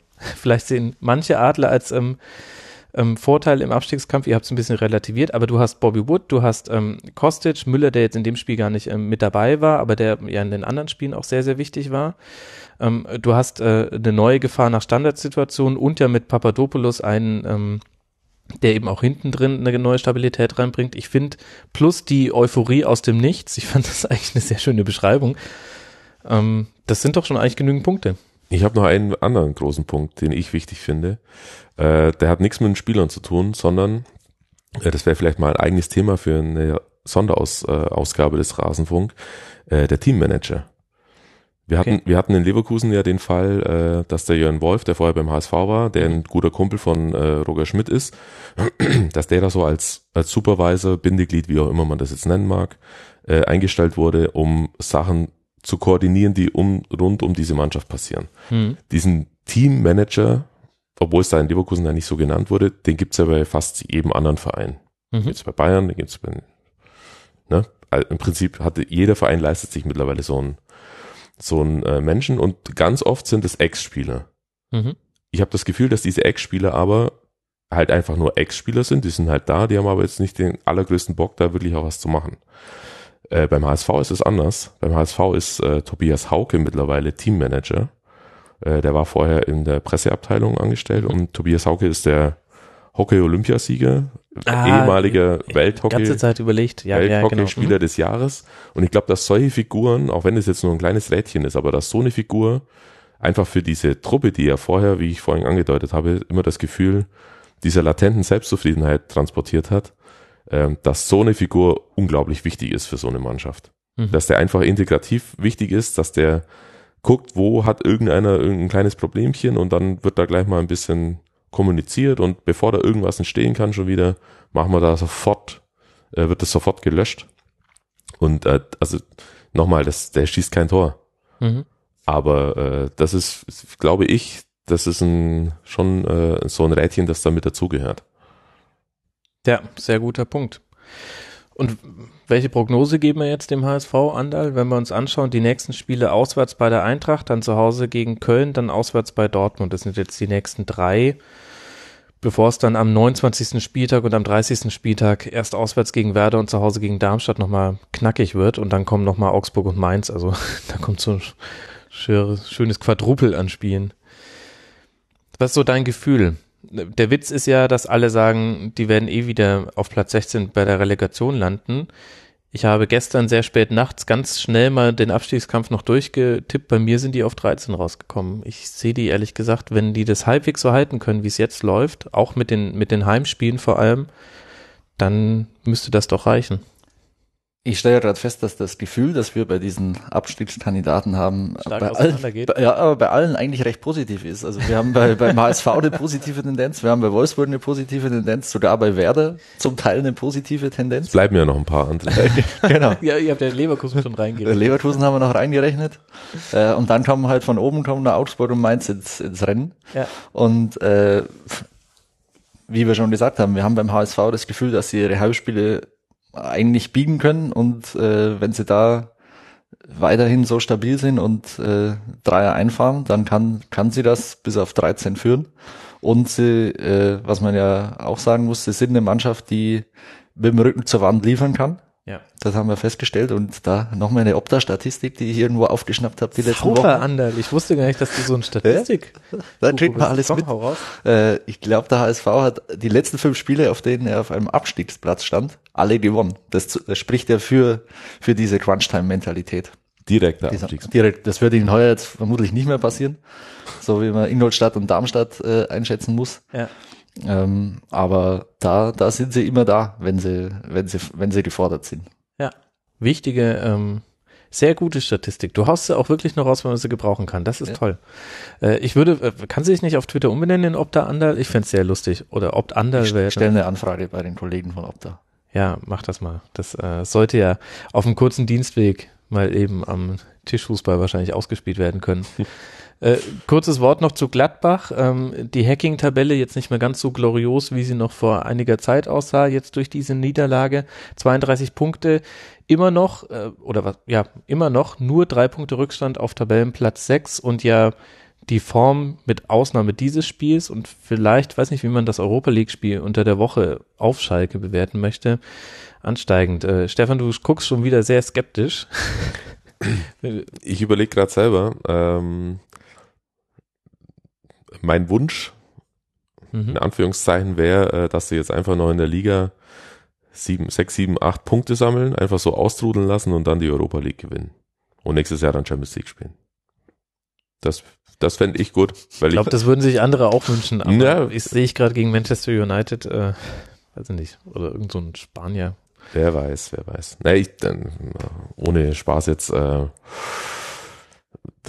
Europa League Spiel wird schwierig. Also vor zwei Wochen hätte ich gesagt, die kommen weiter gegen Schalke. Jetzt mittlerweile bin ich mir da nicht mehr ganz so sicher. Ähm, in der Bundesliga. Ich sehe es halt komplett anders, ehrlich gesagt. Ja. Ich, ich, ich finde, dass ähm, ich habe selten diese innerdeutschen Duelle in internationalen Wettbewerben haben ja echt so, ja, das hat ja was Besonderes und das ist echt interessant, sich halt dran zu erinnern, wie das schon war. Und ich finde, Gladbach war die erste Mannschaft, an die ich mich seit ganz langem erinnern kann, die das perfekt so angegangen ist, wie man ein Auswärtsspiel in der Europa League angeht. Die haben, die haben natürlich auch Sommer gehabt und da Glück gehabt. Also sie haben es ein bisschen, man hat zu sehr gemerkt, dass das Passive, was sie ähm, äh, zwar beim 4 zu 2 gegen äh, Schalke auch irgendwie hatten, aber in einer anderen Grundhaltung, in einer anderen mhm. Körperspannung her. Das war schon ein bisschen zu passiv, aber trotzdem, die haben, die haben ihr Auswärtstor gemacht, ähm, haben da mit Glück zwar, aber haben nicht mehr zugelassen. Und jetzt äh, im Heimspiel, glaube ich, wird das wieder viel mehr in die Richtung gehen, die Schalke wirklich wehtut. Und bis dahin wird man auch darauf reagiert haben. Wir reden ja dann noch über Schalke, dass Schalke ja auch seinerseits was geändert hat, ähm, auf das Gladbach wahrscheinlich noch nicht so vorbereitet war. Also ich finde, dass, ähm, also damit im 1 zu 1 rauszugehen, aus diesem äh, Hinspiel, das hat für mich eigentlich äh, da habe ich innerlich den Hut gezogen, habe mir gedacht, ja geil, so, so spielst du Europa League. Auswärts in Rostov United, 1 zu 1 und dann zu Hause, dann machst du das schon irgendwie. Und jetzt gehen sie raus. Mit 0 zu 4 zu Hause. Das wäre ein Elf, Im Elfmeterschießen. Nee, also klar können sie jetzt noch in der Bundesliga versuchen, äh, voll anzugreifen. Der Abstand ist jetzt nicht so weit, so zumindest Platz 6. Ich glaube, wenn es gut läuft, so, reicht sogar Platz 7 äh, mit entsprechender DFB-Pokal-Endspiel-Konstellation. Das sind äh, zwei Punkte, beziehungsweise drei auf Platz sechs. Das ist halt ein Spiel. Das hast du im Prinzip gleich aufgeholt. Aber ja, wie du vorhin schon gesagt hast, waren jetzt viele Spiele in kurzer Zeit. Pokal-Halbfinale sind sie ja auch noch. Kommt da auch noch dazu. Also Möglichkeiten gibt's glaube ich, genug, äh, schneller auf anderem Weg, äh, sagen wir mal so, auf anderem Weg noch sich für nächstes Jahr international zu qualifizieren. Und es kommt jetzt das Heimspiel gegen Bayern. Hat man früher ja immer, immer was geholt. Naja, schauen wir mal. Lasst uns weitergehen, dann lasst uns doch auch direkt über Schalke sprechen, wenn wir das jetzt eh schon so angeschnitten haben. Spielen gegen den FC Augsburg am Sonntagnachmittag und führen sehr, sehr schnell nach 34 Minuten mit 3 zu 0 und zu diesem Zeitpunkt ist auch das Unmögliche geschehen, nämlich Paul Verhack hat einen Strafstoß verschossen und zwar wurde er gehalten, vorher nur einen an den Pfosten gesetzt, 15 äh, von 16 vorher getroffen und den dann gegen Fährmann so halb hoch links. Das war, finde ich, sinnbildlich für, für viel, was Paul Verhack an diesem äh, Tag gemacht hat. Der hat unglaublich viele Zweikämpfe auch auf seiner Seite verloren, also ganz, ganz viel Gefahr über die Schalker linke Seite und seine rechte Seite. Wo liegt denn da jetzt dann die Wahrheit, Andal? Wehe, du sagst wieder in der Mitte. zwischen Frag mich nicht immer nach Wahrheit. okay, dann frage ich dich nach Gefühlen. Also, oder lass uns mal anders anfangen. Schalke, Schalke hat umgestellt, ich habe es ja schon angesprochen, von, ähm, von der Dreierkette wieder zurück auf eine Viererkette und damit ohne Bartstuber. Dafür mit dem sehr, sehr jungen Kehrer auf rechts außen. War das schon so der wesentliche Punkt, der die ganze Statik des Spiels ein bisschen verschoben hat? Die Dreierkette war ja was, was Weitzel schon seit, seit einigen Wochen von Zeit zu Zeit um die Ohren geflogen ist, dass ihm auch immer wieder Kritik eingebracht hat. Äh, Kehrer hat ja vorher schon gespielt, äh, mhm. auf, auf links außen in der Dreier, äh, in der Fünferkette, eher linker, linker Außenbahnspieler. Ähm, ich, ich glaube schon, dass sich die Mannschaft in dieser Dreierkette nicht hundertprozentig wohlgefühlt hat. Also zumindest die Spiele, die ich gesehen habe, äh, da hatten sie gewaltige Schwierigkeiten im, im Aufbau, die, die nächste, die nächste Linie zu erreichen. Also äh, jetzt das, das Bayern-Spiel mal, mal ausgeklammert, auch gegen Hoffenheim daheim, ähm, aus der Dreierkette dann übers Mittelfeld in den Angriff zu kommen, da, da fehlte, da fehlte über weite Strecken die Verbindung, mhm. da fehlten auch die, äh, die nötigen, die, die nötigen Abläufe, so dass sich äh, das, das ganze Spiel fast nur in dieser Dreierkette abgespielt hat. Also der Ball lief von Badstuber zu Nastasic, der zur Höhe des und dann wieder zurück. Das, Stimmt. das war so die klassische Passkombination von Schalke. Mhm. Also, und, und dann, als dann nichts mehr, nichts mehr ging, weil das Zentrum irgendwie wie zu war über Stambuli kam der lange Ball und der war dann weg. Und äh, so haben sich Schalke-Spiele äh, über, über Wochen an, äh, angesehen, so musste man sich die anschauen. Und äh, da, da war es, glaube ich, mal Zeit, einfach mal wieder was, was Neues zu probieren. Ähm, das, äh, ob das jetzt dauerhaft der, der Schlüssel zum Erfolg ist, weiß ich nicht, ob Walze das durchzieht, weil er doch ein großer Verfechter dieser Dreierkette war. Und, und interessanterweise ist es ja die Ironie, dass die Dreierkette in der Hinrunde das war, was zum Guten gebracht hat. Ähm, was aber halt auch mit der Person Naldo zusammenhing, wo Weinze ja selber gesagt hat, er hatte dann äh, kleinere Räume, die er kontrollieren muss. Vielleicht ist das ähm, Dreierkette ohne Naldo schwieriger als das ist ein Thema. Ja, auf alle Fälle. Ich glaube, das war, ich glaube, das war ein äh, ein gern gesehener Aufhänger. Also da, daran konnte man es gut festmachen. Das, das kann man jetzt im Nachhinein auch gut damit argumentieren. Naldo nicht mehr dabei, musste man jetzt was ändern, weil er so der Fixpunkt war in der Dreierkette. Damit kann man es halt jetzt sauber wegmoderieren sozusagen, ohne dass man jetzt sich hundert Nachfragen gefallen lassen muss, ja, wieso denn jetzt nicht früher auf Viererkette oder wieso denn jetzt auf einmal Viererkette? Und solange sie gewinnen, ist ja, beziehungsweise wieder besser Fußball spielen, erfolgreicher Fußball spielen, ist es ja okay aber auch in dem Spiel ja auch einiges zugelassen. Also ich hatte mir notiert, irgendwann glaube ich rund um die 70. Minute ist das in mein Sendungsdokument geflossen, Fährmann heimlicher Man of the Match, weil er halt auch wirklich viel vereitelt hat. Äh, Augsburg hatte zwar jetzt nicht viele Torabschlüsse und dadurch, dass halt von Schalke wirklich die ersten drei auch drin waren, läufst du dann auch so im Rückstand hinterher. Aber es ist jetzt nicht so, dass die Viererkette für defensives Bollwerk stand, zumindest in dem Spiel nicht. Das stimmt und äh, es ist natürlich auch so, dass das 1-0 durch eine Standardsituation fiel und das Spiel dann eben eben nicht aus dem Spiel raus in die in die richtige Richtung gelenkt wurde, sondern eine Standardsituation erstmal für die Führung gesorgt hat und dann das ganze ganze Team natürlich in eine andere Situation bringt. Da spielst du dich leichter raus, äh, hast einfach auch mehr mehr Sicherheit, wenn du dann mal 1-0 vorne liegst und äh, wie ich vorher schon gesagt habe, ich weiß jetzt nicht, ob die, die Viererkette dann der Weisheit letzter Schluss ist und dann auch unbedingt äh, das, äh, das Muster, mit der sie dann die nächsten Spiele angehen müssen. Jetzt haben wir ja vorhin schon mal ganz kurz über Schalke gesprochen, nämlich als ihr Wahnsinnigen Leverkusen noch in den Abstiegskampf reingeredet habt. ähm, da hast du, glaube ich, Ander gesagt, Schalke würdest du da fast ein bisschen rausnehmen. Wenn ich mich richtig erinnere. Nein, der Stefan war's. Wie gut, dass wir uns sehen. Ja, Stefan, äh, warum? Ja, weil ich schon glaube, dass, äh, dass auf Sicht, jetzt sind da noch zehn Spieltage, äh, dass es der Mannschaft mit dem Trainer und mit dem, wie sie sich jetzt aus einer echt schwierigen Phase raus, zumindest scheint es ja momentan so rausgerettet hat, ähm, dass es absolut äh, das Minimum ist, da jetzt noch zehn Punkte zu äh, einzufahren. Also das, ich glaube ich, da steckt man jetzt kein zu hohes Ziel, wenn man sagt, das kann ich jetzt erwarten von denen. Mhm. Ähm, für mich so ein kleiner äh, Knackpunkt war, wie sie das 0-1 setzt, um noch ein letztes Mal auf das Europacup-Spiel zurückzukommen, wie sie das 0-1 verpackt haben, weil da hatte ich, als das Tor gefallen ist, hatte ich schon so das Gefühl, die nächsten fünf Minuten wären jetzt ganz entscheidend für das, was jetzt die nächsten paar Wochen passieren wird. Mhm. Ähm, da sind sie aber relativ schnell wieder in die Bahn gekommen und haben ein paar Minuten später dann auch den Ausgleich ja. erzielt. Ich glaube schon, dass es schwierig geworden wäre und auch ungemütlich für äh, die Beteiligten, wenn dieses wenn die erste Halbzeit einfach so dahin gelaufen wäre und die wären dann mit 0-1 in die Halbzeit, dann wäre das Stadion laut geworden, weil das, das fand ich eine, eine sehr brenzlige Situation und die haben sie jetzt so ein bisschen umschifft, auch mit dem äh, Sieg jetzt gegen Augsburg und naja, mal gucken, was jetzt dann am äh, Donnerstag äh, passiert. Und aber für die Bundesliga-Saison sehe ich bei Schalke, da sehe ich im Prinzip überhaupt keine Gefahr, dass die da noch, noch weiter nach unten rutschen könnten. Siehst du da Gefahren oder stimmst du da Stefan zu? Sag jetzt nicht, die Wahrheit liegt in der Mitte. Nee, ich, ich kann ja, äh, wenn, wenn ich Leverkusen mit reinnehme, muss ich Schalke auch mit reinnehmen.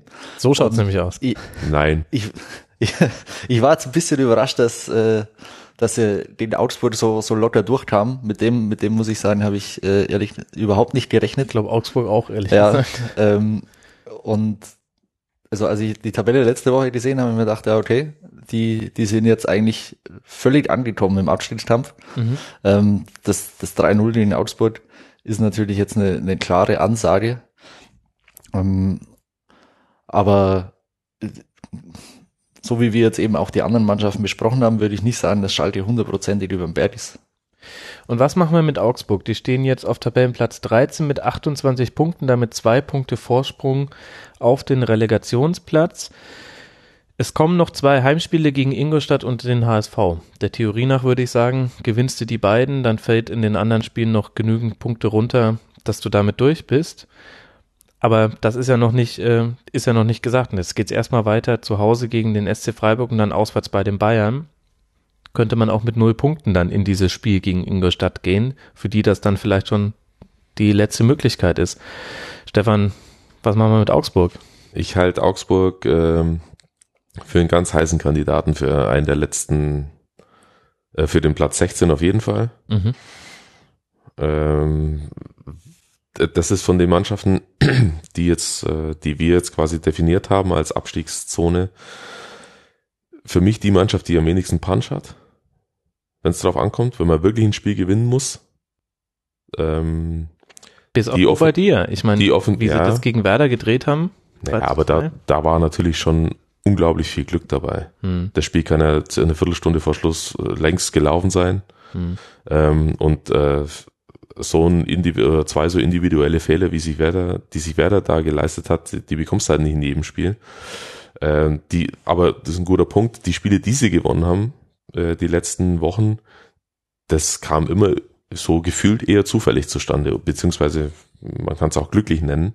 In Darmstadt war nicht besonders gut, es war ein Spiel zum Abgewöhnen. Mhm. Eigentlich ein klares 0-0, beziehungsweise dann in dem Fall 1 zu 1 spielen, dann kriegen die noch einen Elfmeter hinten. Nee, stimmt gar nicht. Bobadilla, Mhm. äh, 2 zu 1 dann kurz vor Schluss, mit, einer einzig, mit einem einzig lichten Moment im ganzen Spiel gefühlt. Ähm, also ich finde, Augsburg bringt viele Sachen mit, die, oder einige Sachen mit, die eher dafür sprechen, dass sie noch auf Platz 16 gehen, äh, und weniger mit, äh, wo ich sagen würde, ja, das spricht jetzt dafür, dass sie da sich davon fernhalten. Die Verletzten kommen nicht zurück.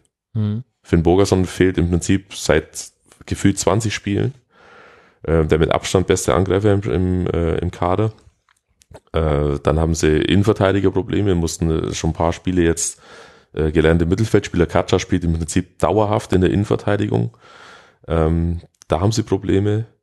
Äh, dann werden immer wieder Leute aufgestellt, gestern auch wieder Jonathan Schmid, der ein absoluter Komplettausfall ist, seit er von Freiburg weg ist und sich in Augsburg, glaube ich, mit 5 Millionen teuerster Einkauf aller Zeiten überhaupt nicht zeigt. Hm.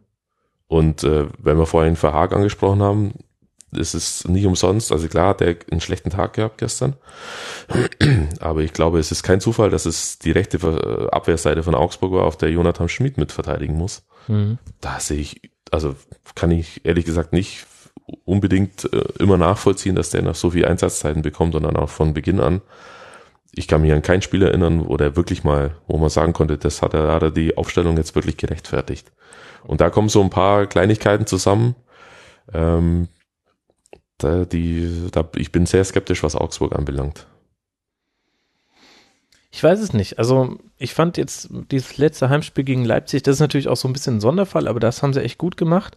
Interessanterweise habe ich ja die Heimspiele ins Feld geführt mit, äh, das könnte sie vorm Abstiegskampf retten, nämlich gegen Ingolstadt und ähm, Hamburg. Genau da ist man aber besonders schlecht in der Auswärtstabelle, dafür auf Tabellenplatz 5 der FCA. Also mein Gefühl ist irgendwie so, äh, da ist schon was vorhanden und das scheint auch zwischen Baum und der Mannschaft irgendwie ganz gut hinzuhauen. Ich fand auch alles, was Paul Verhaag nach dem Spiel gesagt hat, ähm, das, äh, das hatte Hand und Fuß und ähm, der hatte, ich glaube, die haben halt einfach einen sehr klaren Kopf, auch in dieser Tabellenkonstellation und das kann halt manchmal auch schon reichen, ehrlich gesagt, dass du einfach da jetzt nicht in vollkommene Panik verfällst, was ich zum Beispiel, also da würde ich ja voll mitgehen, wenn Leverkusen da noch weiter runter reinrutscht, also dann, dann wird da aber alles brennen, glaube ich. Dann, dann äh, flüchten die sich äh, unter die Trainerbank und verstecken sich, wenn sie im Abstiegskampf stecken.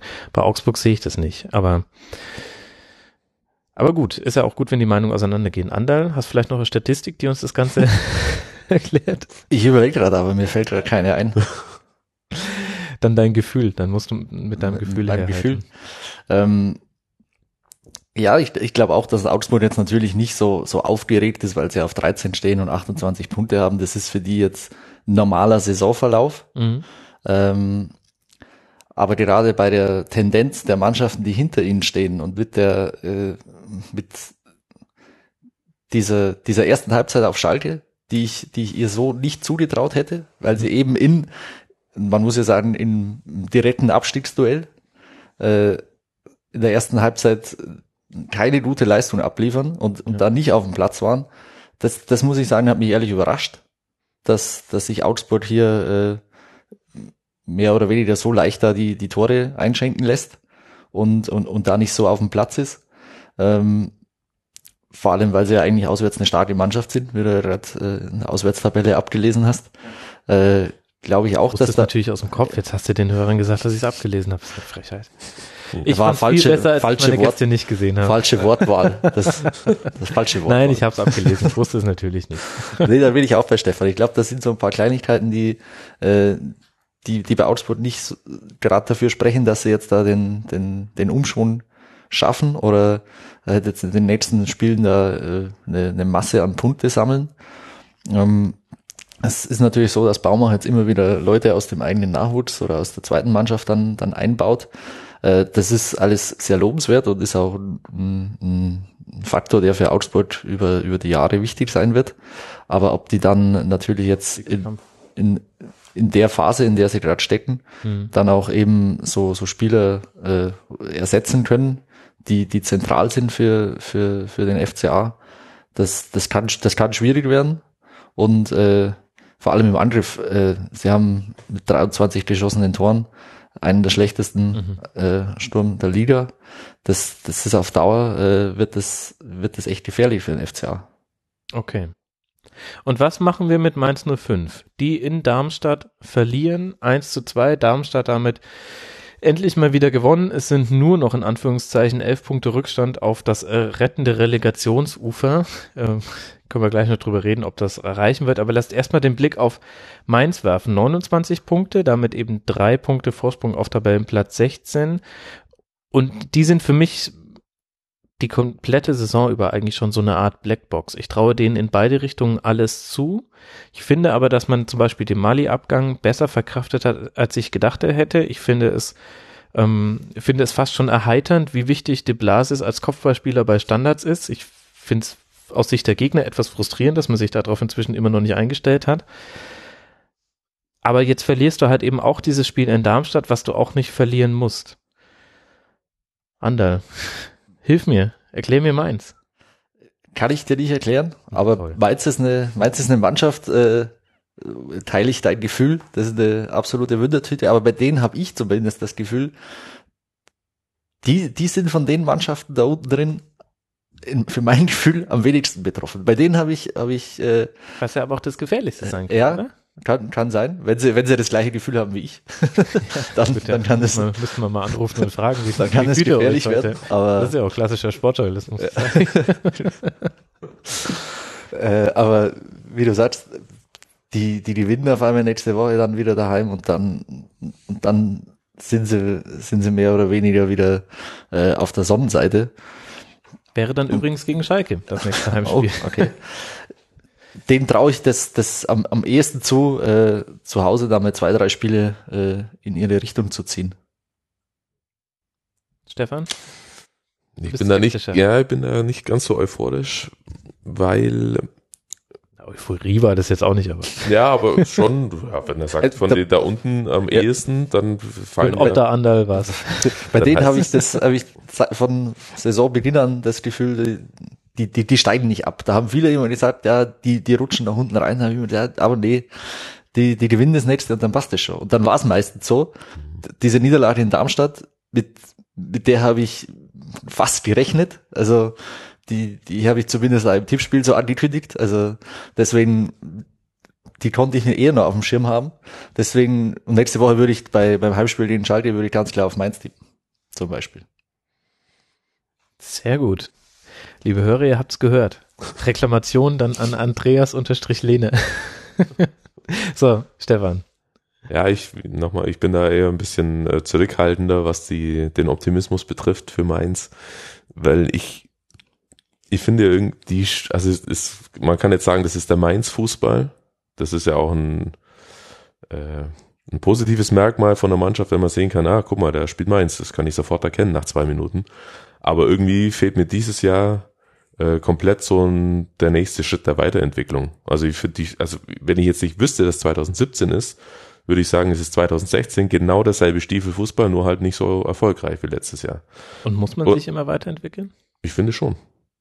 Ich, äh, ich, muss mich, find, ich finde, ich muss mich dann weiterentwickeln, wenn ich sehe, ich habe nach 24 Spieltagen erst 29 Punkte. Letztes mhm. Jahr hatte ich, keine Ahnung, ich sage jetzt einfach mal 40. Einfach als Zahl, kann auch weniger sein, aber auf jeden Fall mehr. Da lege ich mir jetzt mal fest. ähm, dann würde ich mich schon hinterfragen, was, was ist passiert. Und ob ich den Mali-Abgang jetzt wirklich so gut kompensiert habe, da wäre ich mir auch nicht so ganz sicher. Äh, ich halte den Truven Schröder für einen tollen Kaderplaner. Mhm. Äh, ich habe den in Bremen äh, bisschen erlebt, ein gänzlich unaufgeregter Typ, der immer eine, eine, ein gutes Händchen hat. Aber das, also da bin ich jetzt nicht so ganz sicher, ähm, ob er sich jetzt im Winter da so gut, ob das jetzt so gut funktioniert wird, mhm. äh, funktionieren wird, was er im Winter eingekauft hat. Also Kirkic ist natürlich das prominente Beispiel, der noch kein Faktor ist für Mainz. Ähm, auf der anderen Seite sehe ich es schon so auch so wie der, wie der andere, dass, dass sie immer mal wieder ein Spiel gewinnen. Das ist, war auch, oder ja, man muss sagen, war auch äh, eine Sache von Augsburg der letzten Jahre. Die haben dann aus dem Nichts zu 1, 1 zu 0 in Wolfsburg gewonnen oder 1 zu 0 beim HSV oder ja. immer mal wieder fällt so ein Dreier runter und ach, klar, nehme ich mit. Ähm, aber jetzt so, also es gibt halt nichts, wo ich sagen würde, ah, das, das macht mir bei Mainz es gibt so richtig, ja, also es macht mir so richtig Mut, jetzt aus Mainzer Sicht, mhm. äh, zu sagen, wir packen es dann schon 15 oder besser. Und Darmstadt unter Frings, ich sag ja, Andal, es ist sehr schade, dass man das jetzt ähm, erst so spät in der Saison gesehen hat, dass es nicht mehr reichen wird. Ist meine Meinung dazu, die jetzt auch, glaube ich, äh, relativ mehrheitsfähig sein dürfte bei elf Punkten Rückstand auf den Relegationsplatz. Ähm, ich hätte nicht gedacht tatsächlich, ähm, dass er in einer so kurzen Phase es dann hinbringt, dass man sieht, dass sich da was verändert hat. Und zwar auch vom, also was mich vor allem gewundert hat, war, dass, dass, man, dass sich mental etwas verändert Davon bin ich ehrlich gesagt fast ausgegangen, wenn du, wenn du dir die Vorgänger anguckst, also Norbert Meyer und dann Ramon Berntroth. Ähm, aber dass er auch spielerisch da was geändert hat. Also, dass die auf einmal den Ball haben wollten und das hat er halt vorher gesagt, da dachte ich mir so, oh, ja, da bin ich ja mal gespannt, ähm, ob die den überhaupt kennen, die Darmstädter Spiele.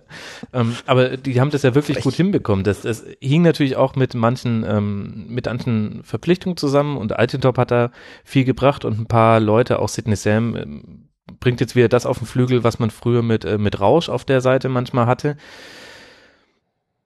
Aber es ist halt wahrscheinlich zu spät. Aber ich finde gerade auch in dem Spiel hat man jetzt wieder gesehen, da kam natürlich auch alles zusammen, auch alles Emotionale noch mit dieser Aktion für Jonathan Heimes und äh, Zulu wieder der überragende Kapitän, als den man ihn irgendwie immer so gesehen hat, der aber nicht immer war. Also ich finde es fast schade, dass man das jetzt nicht äh, länger noch äh, sehen könnte, wo das dann auch für Darmstadt hinführen würde in der Saison. Ja, es, wir teilen alle die Meinung, dass äh, der Rückstand zu groß ist und da äh, jetzt nichts mehr dran zu ändern ist, dass Darmstadt wieder absteigen wird.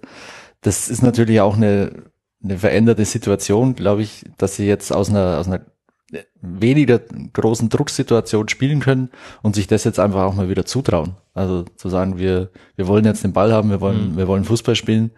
Und sie haben natürlich jetzt, wie du auch schon gesagt hast, mit Sam oder Altintop äh, technisch stärkere Spieler jetzt im Kader, die, die sich diese Art Fußball auch zutrauen. Wenn die jetzt noch einen Stürmer hätten, also sorry, äh, Sven Schiplock, aber das ist wirklich das, äh, ja. nach dem letzten Pass fangen oft die Sorgen erst an. bei vielen Teams ist es vorher schon. Ähm, ist natürlich auch äh, ja, schwierig dann immer mit, äh, mit dem Etat, den Darmstadt dann hat. Klar. Da musst, muss es passen, da musst du ein glückliches Händchen haben dann als äh, Sportdirektor. Das funktioniert nicht immer. Äh, ich gebe dir recht, dass jetzt Shiplock nicht der ist, der jetzt da. Äh, und Schollack vorher ja auch nicht. Also wir müssen, ne, er ist ja, ja, ja. Das, das sieht man halt dann, dass dass eben kleinere Mannschaft, wenn da meine ich alles hundertprozentig passt wie im letzten Jahr, wo eben dann Sulos sieben, acht Hütten mhm. macht. Jetzt habe ich mal eine Statistik Toll. nicht parat. Äh, Sandro Wagner. Äh, Sandro Wagner natürlich, äh, da seine, ja, äh, den Durchbruch schafft endlich in der in der Bundesliga, äh, dann dann geht's halt dann geht's halt wieder runter. Das das sind die die einfachen Mechanismen an der Bundesliga. Oh, da bist du jetzt nochmal schön rausgekommen. Jetzt habe ich nur eine Statistik ausnahmsweise mal, allerdings nicht vom, von diesem äh, Wochenende. Äh, aber Darmstadt hatte in Bremen äh, eine Passquote von 86 Prozent. Und ich meine mich zu erinnern, dass sie beim Schusterfußball allenfalls an den 70 gekratzt haben. Nee, also, war, weil, war oft sogar unter 50. Also genau, also da war Ball nach vorne knüppeln, auf den zweiten Ball gehen, schauen, was passiert. Genau. Auf Deutsch gesagt. Äh, und jetzt ähm, hat sich Natürlich war Werder ein dankbarer Gegner, hat mir ja vorhin schon kurz mal angerissen, weil halt einfach katastrophal in dem äh, Spiel eine Halbzeit lang. Aber man sieht schon, dass das anders Fußball gespielt werden mag und ich, um nochmal so ein, wie vorhin beim HSV, so einen nicht besungenen Held jetzt in Anführungszeichen ins Spiel zu bringen.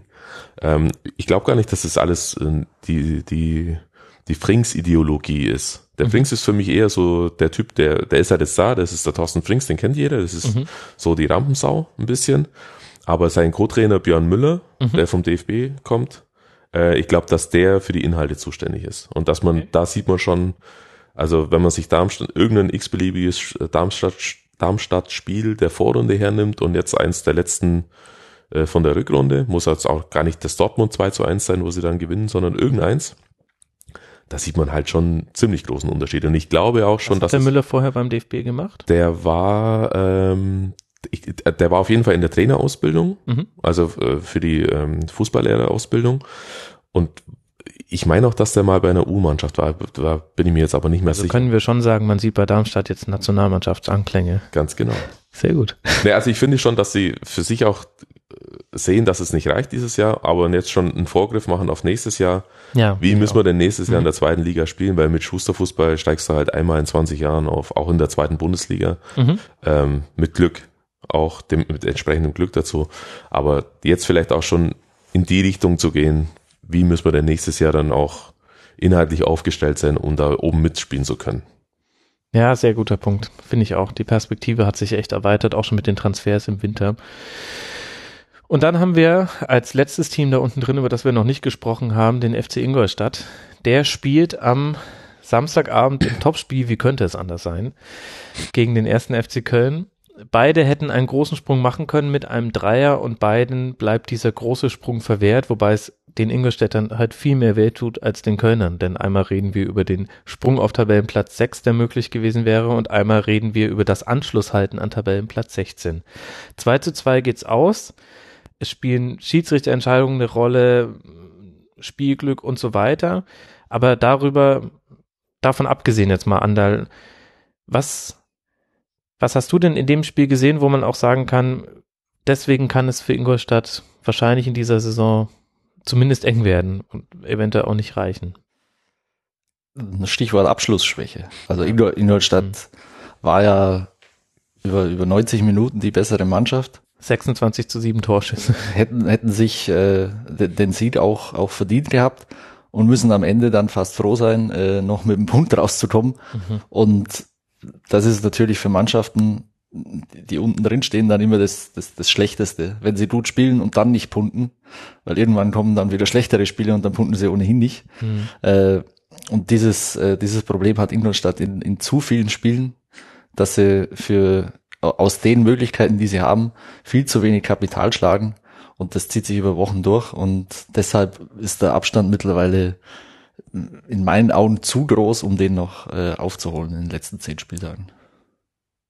Und es kommt mit Ansage. Ich kann es wirklich nicht verstehen. Ich habe das schon in der Saisonvorschau gesagt. Warum hat man sich offensiv nicht verstärkt beim FCI, weil in der Vorsaison, ich glaube, 31 erzielte Tore und man ist nur deswegen auf Platz 10 oder 11 rausgekommen, weil die Abwehr da eben so gut stand und weil der Hasenhüttel-Fußball den Ball halt vom eigenen Tor auch sehr weit weggehalten hat. Das heißt, da hattest du eine defensive Stabilität, die hast du in der Saison jetzt auch nicht. Da sind so ein paar Schwankungen mit drin, aber unter dem Strich stehen 41 Tore, auch wenn sie sich da zwischenzeitlich wieder deutlich verbessert hatten. Ich meine, man musste ja auch ähm, mit Tesserand jemanden neuen reinbringen in die ähm, hinterste Reihe. Aber also in dem Spiel jetzt zum Beispiel, ich habe es äh, gestern auch schon vertwittert, die schießen, die schlagen 32 Flanken. Und das finde ich okay, wenn vorne drin Jan Koller steht. Wenn aber dann Zielspieler Lescano, Lecky und vielleicht noch Sonny Kittel, wenn er in Strafraum reingeht, was gar nicht jetzt so sein Spiel ist eigentlich, nach Flanken sind, dann frage ich mich, ob das gegen Marot und Heinz in der Innenverteidigung von Köln äh, für mich ist das totale Hilflosigkeit, ehrlich gesagt, bei der Chancenkreierung. Das sehe ich komplett anders. Okay. Es ist, äh, wer, wer sagt denn, dass eine Flanke hochgeschlagen werden muss? Hm. Vielleicht kann ich die, also die, sind ja jetzt nicht qualitativ eingeordnet, die Flanken, oder? Die nee. 23? Gut. Ähm, 32. Wir, oder 32. Müssen wir vielleicht mal schauen, wie viele davon tatsächlich hochkommen und wie viele halt einfach flach in den Rückraum gespielt werden. Dann sieht das schon wieder ganz anders aus. Dann sagen alle, ja klar, das ist der Plan.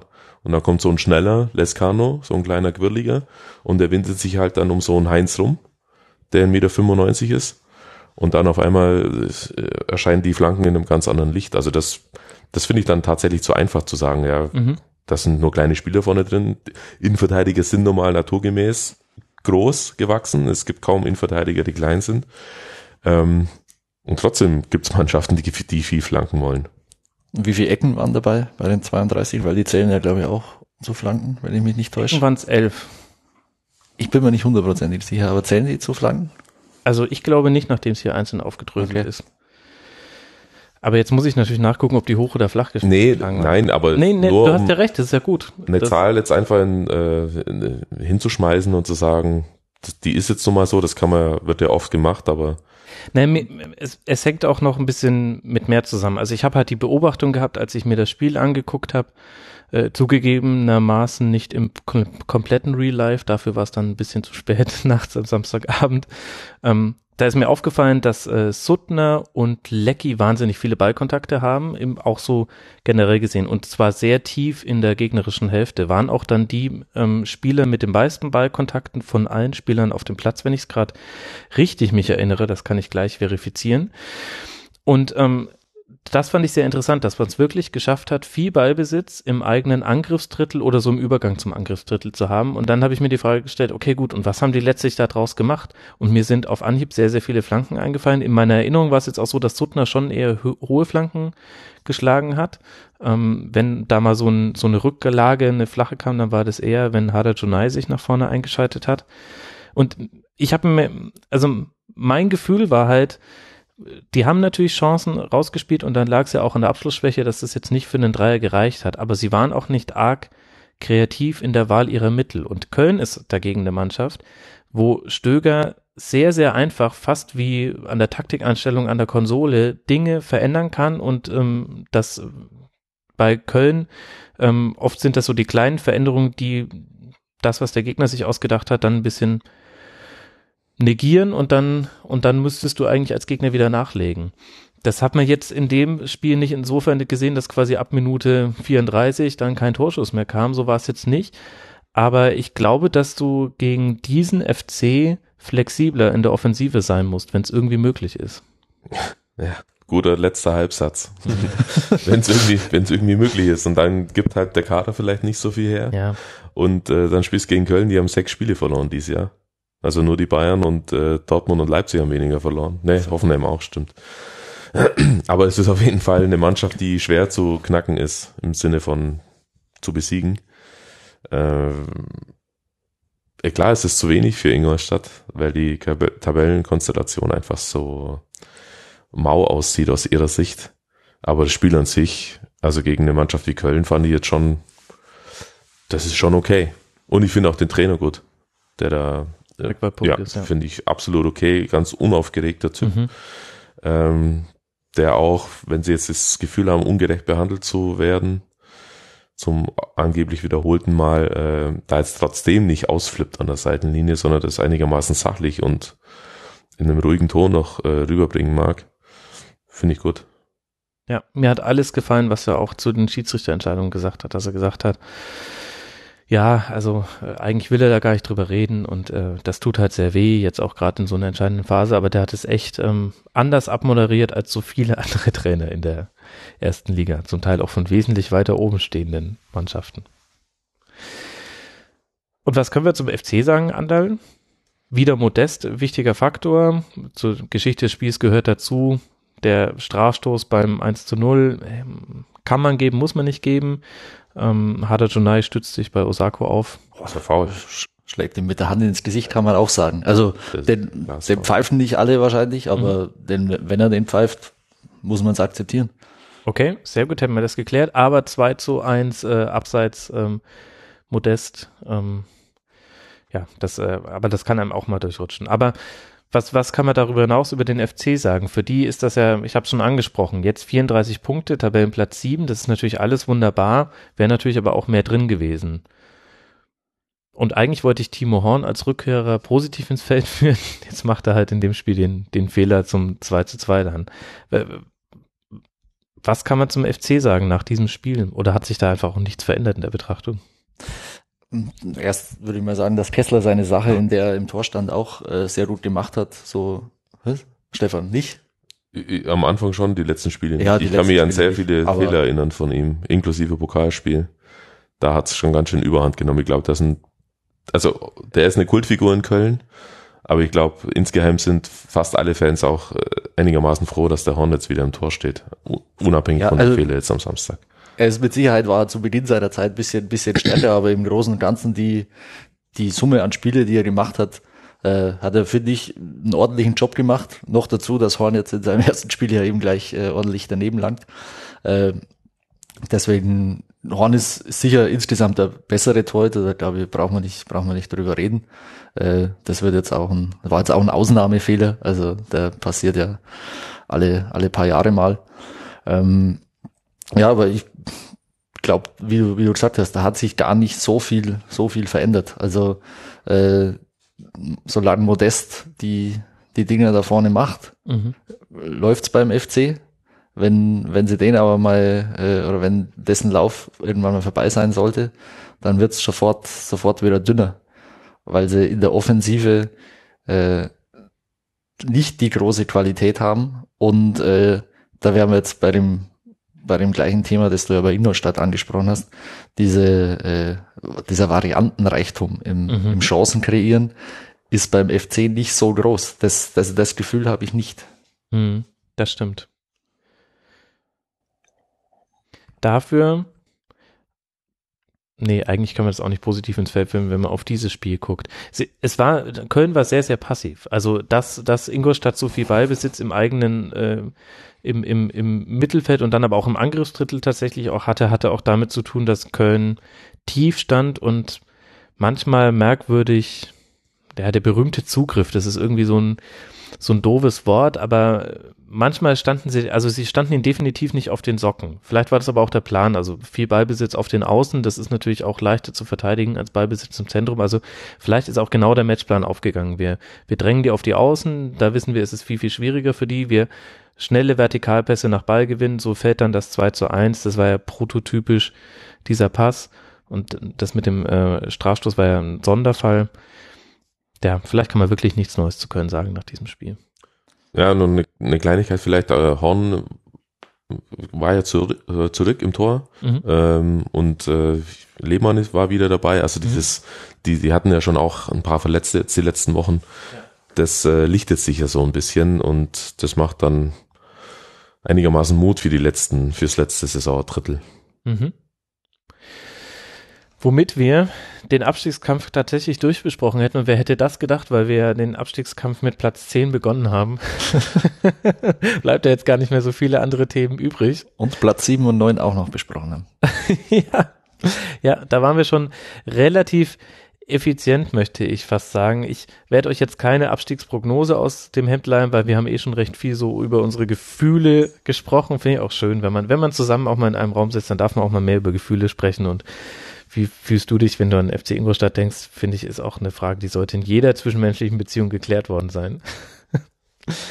Schauen wir, wie sich das alles entwickelt. Es ist auf jeden Fall sehr schön spannend und es ist auch schön zu sehen, dass wir da mal ein bisschen Teams haben, die punkten, nämlich 26 HSV, Werder, Wolfsburg oft genug angesprochen. Und jetzt haben wir ja aber auch Aufreger am oberen Ende der Tabelle gehabt. Für mich war ja der größte tatsächlich, dass Raba Leipzig verliert gegen Wolfsburg, aber das größere Thema war der 2 zu 1 Sieg von Hertha gegen Borussia Dortmund zu Hause. Und da hast du ein ganzes Füllhorn an verschiedenen Themen. Ich durfte zu Gast sein bei Sky 08000, du bist drauf. Da haben wir allein eine Stunde der zweistündigen Sendung über dieses Spiel geredet und sehr, sehr viel, Stefan, über Thomas Tuchel und wie er aufgestellt hat. Und ich habe immer in, in Maßen versucht, da zu bremsen, ähm, weil man hat da zwei Argumentationslinien. Die eine ist natürlich, dass du sagen kannst, es war von der Konstellation her ein sogenanntes Sechs-Punkte-Spiel dem ist nicht zu widersprechen, weil du mit Hertha den Tabellen 5 Platzierten hattest und jetzt kommen noch zwei Spiele gegen Lotte und dann gegen Ingolstadt zu Hause, wo du sagen kannst, okay, wenn du den Wunsch hast zu rotieren, dann kannst du das vielleicht in diesen Spielen leichter abfangen. Auf der anderen Seite finde ich aber, dass in diesem Spiel ähm, man zwar sehr viel zugelassen hat, aber man hat auch viel kreiert. Das, äh, das hätte auch in andere Richtungen gehen können. Und mir ist das fast ein bisschen zu einfach, da immer nur mit so Einzelpersonalien zu kommen. Ich will jetzt nicht sagen, dass Matze Ginter, nur weil er beim 0 zu 1 einen Fehler gemacht hat, das verschuldet hat und den Freistoß zum 2 zu 1 verursacht hat. Aber irgendwie musstest du Weise ja auch stoppen. Also müssen wir über die Aufstellung und die Rotation reden, Stefan, oder ist das eigentlich ein nur so ein Thema, was jetzt halt aufgemacht wird, weil es auch ganz gut in das passt, worüber man die ganze Zeit schon bei Thomas Tuchel spricht in der Saison? Ich glaube eher letzteres. Also er hat das so, er hat den Kader, das ist alles gewollt, dass der Kader da ist. Es war klar, dass sie, wenn es einigermaßen normal läuft, zu diesem Zeitpunkt der Saison noch in drei Wettbewerben unterwegs sind. Und äh, dementsprechend nutzt er den Kader natürlich dann auch aus. Man kann immer mal wieder über einzelne Personalien diskutieren, wie bei besagten äh, 1 zu 2 in Darmstadt, als er mhm. einen 17-Jährigen aufstellt. Ähm, aber im, im Großen und Ganzen und aus Trainersicht und wenn man immer das Gesamte sehen muss und was die nächsten Wochen auch kommt, ähm, würde ich, finde ich die Rotationsdiskussion äh, zumindest übertrieben. Mhm. Also nicht die, das ist okay, wenn man das anspricht, aber also das sich jetzt darauf total zu äh, fokussieren und zu sagen, nur weil da jetzt ständig irgendwie äh, personell gewechselt wird und auch in der Herangehensweise, in der grundsätzlichen äh, gewechselt wird. Äh, deswegen gewinnen sie jetzt nicht bei Hertha BSC Berlin, die ziemlich heimstark sind. Das halte ich dann tatsächlich für zu einfach, also finde ich dann zu einfach als Argumentationslinie. In dem Spiel geht es ja auch darum, um, welche Personen geht's denn? Geht's geht's nur um Dembele? Weil er eigentlich und der Pulisic, Einzige war. würde ich sagen. Pulisic, das sind 18- und 19-Jährige, die du auch nach so einem Highlight wie es gegen Benfica jetzt dann war, äh, auch mal eine Pause verschaffen musst. Hm. Ähm, es gab aber auch Spiele, in denen, in denen Dembele und, und Pulisic dann eben auch äh, nicht funktioniert haben nach, äh, nach so einem Champions League Spiel. Die muss man dann auch sehen. Und äh, auf der anderen Seite, wer kam rein? Also es hat, es hat André Schöle gespielt. Von dem muss man sich in Dortmund äh, auch dann mal was erwarten dürfen. Kann auch das 1 zu 0 machen in der zweiten Minute. Genau, und es hat Aubameyang, viel mehr. Aubameyang hat gespielt, im, im Zentrum war Weidel dabei, es war Castro dabei, es hat Guerrero gespielt. Ja. Insofern, es waren zentrale Pfeiler dieser Mannschaft, waren am Start, so, so dass ich mich um die, die Rotation außenrum würde ich mir jetzt eher weniger Gedanken machen. Und äh, wie gesagt, der Bälle ist ein, ist ein enormer Faktor beim BVB, aber der kann nicht äh, die 50 Spiele alle komplett machen. Also da, da glaube ich, muss man sich klar sein, dass er den in den entscheidenden Spielen braucht, äh, weil sonst sehe ich beim BVB in der Saison keinen, der, der das Spiel so beeinflusst äh, wie Dembele. Und äh, witzigerweise war dann ja mit Kagawa einer, der reinrotiert ist, der die letzten Wochen nicht so wichtig war, fast der beste Mann. Mhm. Also der beste Spieler. Das, also das führt die Diskussion dann schon wieder in eine ganz andere Richtung eigentlich. Ich würde jetzt nicht sagen ad absurdum, aber schon also so einfach ist es einfach, ist es dann halt nicht. Vielleicht ist es das Signal, was dadurch ausgesandt wird. Äh, Benfica war das klare Wochenhighlight und dann das Spiel, wo du echt die Chance hast, dir in der Liga Ruhe zu verschaffen. Ich meine, du weißt natürlich nicht, wie der Spieltag läuft. Jetzt im Nachhinein sind wir da auch alle schlauer. Aber du hättest sowohl an Leipzig noch ranrücken können, als auch dich von Hoffenheim distanzieren. Und wenn er das jetzt mit derselben Aufstellung angegangen wäre wie gegen Benfica, dann wäre das halt auch ein Signal an die Mannschaft gewesen. Ich hatte beim Darmstadt-Spiel war das so mein Eindruck. Da konntest du es nicht festmachen. Am, ich habe gerade den Namen vergessen, den 17-Jährigen, der da in der Innenverteidigung gespielt ja, hat. War, war.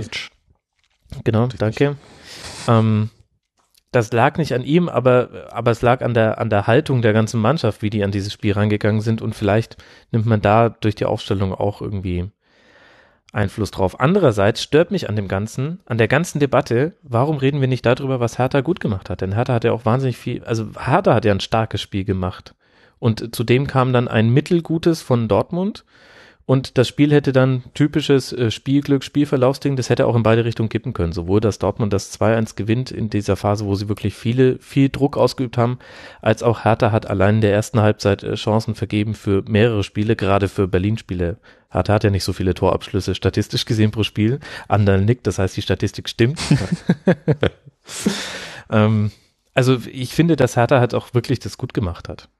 Da könnte man doch eigentlich viel mehr drüber reden, als jetzt über äh, Thomas Tuchel. ja, schon, aber du weißt ja selber, wie das läuft. Also sitzt da keiner am Sonntagmorgen im, im Doppelpass ja. und redet dann erstmal eine Stunde lang über Hertha BSC, wenn, ja. wenn Dortmund 1 zu 2 verliert haben, Champions League Spiel, dass sie 4 zu 1 gewonnen haben.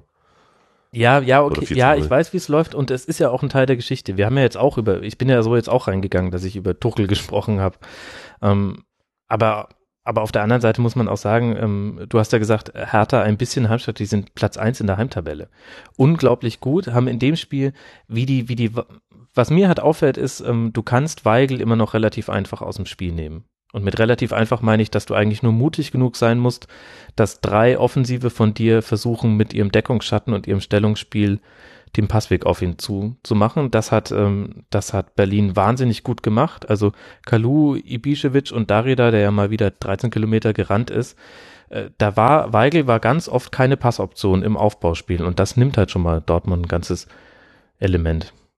Aber das musst du halt auch als Gegner erstmal hinkriegen, das auch wirklich dann durchzuziehen. Vor allem, weil sich Castro hat sich dann fallen lassen und dann hat er den Ball bekommen und das äh, ist dann auch nicht so Aber viel besser. Entsp entspricht ja dem äh, der Hertha Wahrnehmung, dass sie halt einfach eine tolle Zerstörermannschaft sind. Mhm. Also es ist, wird ja jetzt nicht keiner behaupten wollen, ähm, dass die eine, dass das eine der kreativsten Mannschaften der Bundesliga okay. ist. Aber die können sich tatsächlich super adaptieren auf den Gegner äh, und können erstmal in, in erster Linie das Spiel vom Gegner kaputt machen und auf ein Unentschieden-Level ziehen ja. Und dann so mehr oder weniger gucken wir mal, was sonst noch passiert. Vorne wird schon einer, einer abfallen. Und dann kommt natürlich der Spielverlauf dazu mit einem relativ frühen Tor.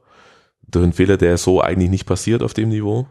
Beziehungsweise vielleicht Aber sogar anderthalb Fehler. Ibišević, oder? Dass er noch den Übersteiger macht, bevor er querlegt. Weil äh, hätte er ihn gleich quergelegt, was vielleicht ein jüngerer Spieler gemacht hätte im Laufduell gegen Ginter, wäre noch leichter zu verteidigen gewesen. Er macht noch diesen Übersteiger. Ginter geht nicht so ganz hart in den Zweikampf rein, weil es halt auch arg Strafstoß gefährdet war. Und dann ist er in der Situation, wo er, wo er einen freien Passweg auf Kalu hat. Fand ich, das war für mich echt so ein klassischer Ibišević. Der macht viele Dinge im Kleinen sehr, sehr schlau vorne drin und ist da auch echt abgebrüht. Also, ja, ja, also war schon, war schon eh schwierig, war glaube ich nur noch zwei Dortmunder, die ja. mit dem Gesicht zum eigenen Tor rennen müssen im hohen Tempo und dann gar nicht mehr den Überblick haben können, was um sie herum passiert und der eine Innenverteidiger, weiß nicht mehr wer es war, äh, orientiert sich natürlich zu dem, der auf einen kurzen Pfosten geht und hinten ist, es sind 50 Meter Platz, überspitzt mhm. formuliert und so ein einfaches Tor schießt der Kalu halt auch nie. Aber das entsteht ja dadurch, dass der Ginter einfach, dass dem der Ball verspringt. Also Ja. nochmal, das passiert ja in der Bundesliga eigentlich nicht. Und das kommt dann natürlich alles mit dazu. Es wäre ja genauso gut, hätte er, der macht den Fehler nicht und Dortmund äh, knallt einen von ihren Chancen, die sie hatten, rein und dann steht es 1-0 und dann sagen danach alle, ja, hurra, schau dein Tuchel an. Ja, Was ja. für ein Fuchs. Genau, André Schürle mit dem Schlenzer in der zweiten Minute. Was, was für eine Idee, den zu bringen.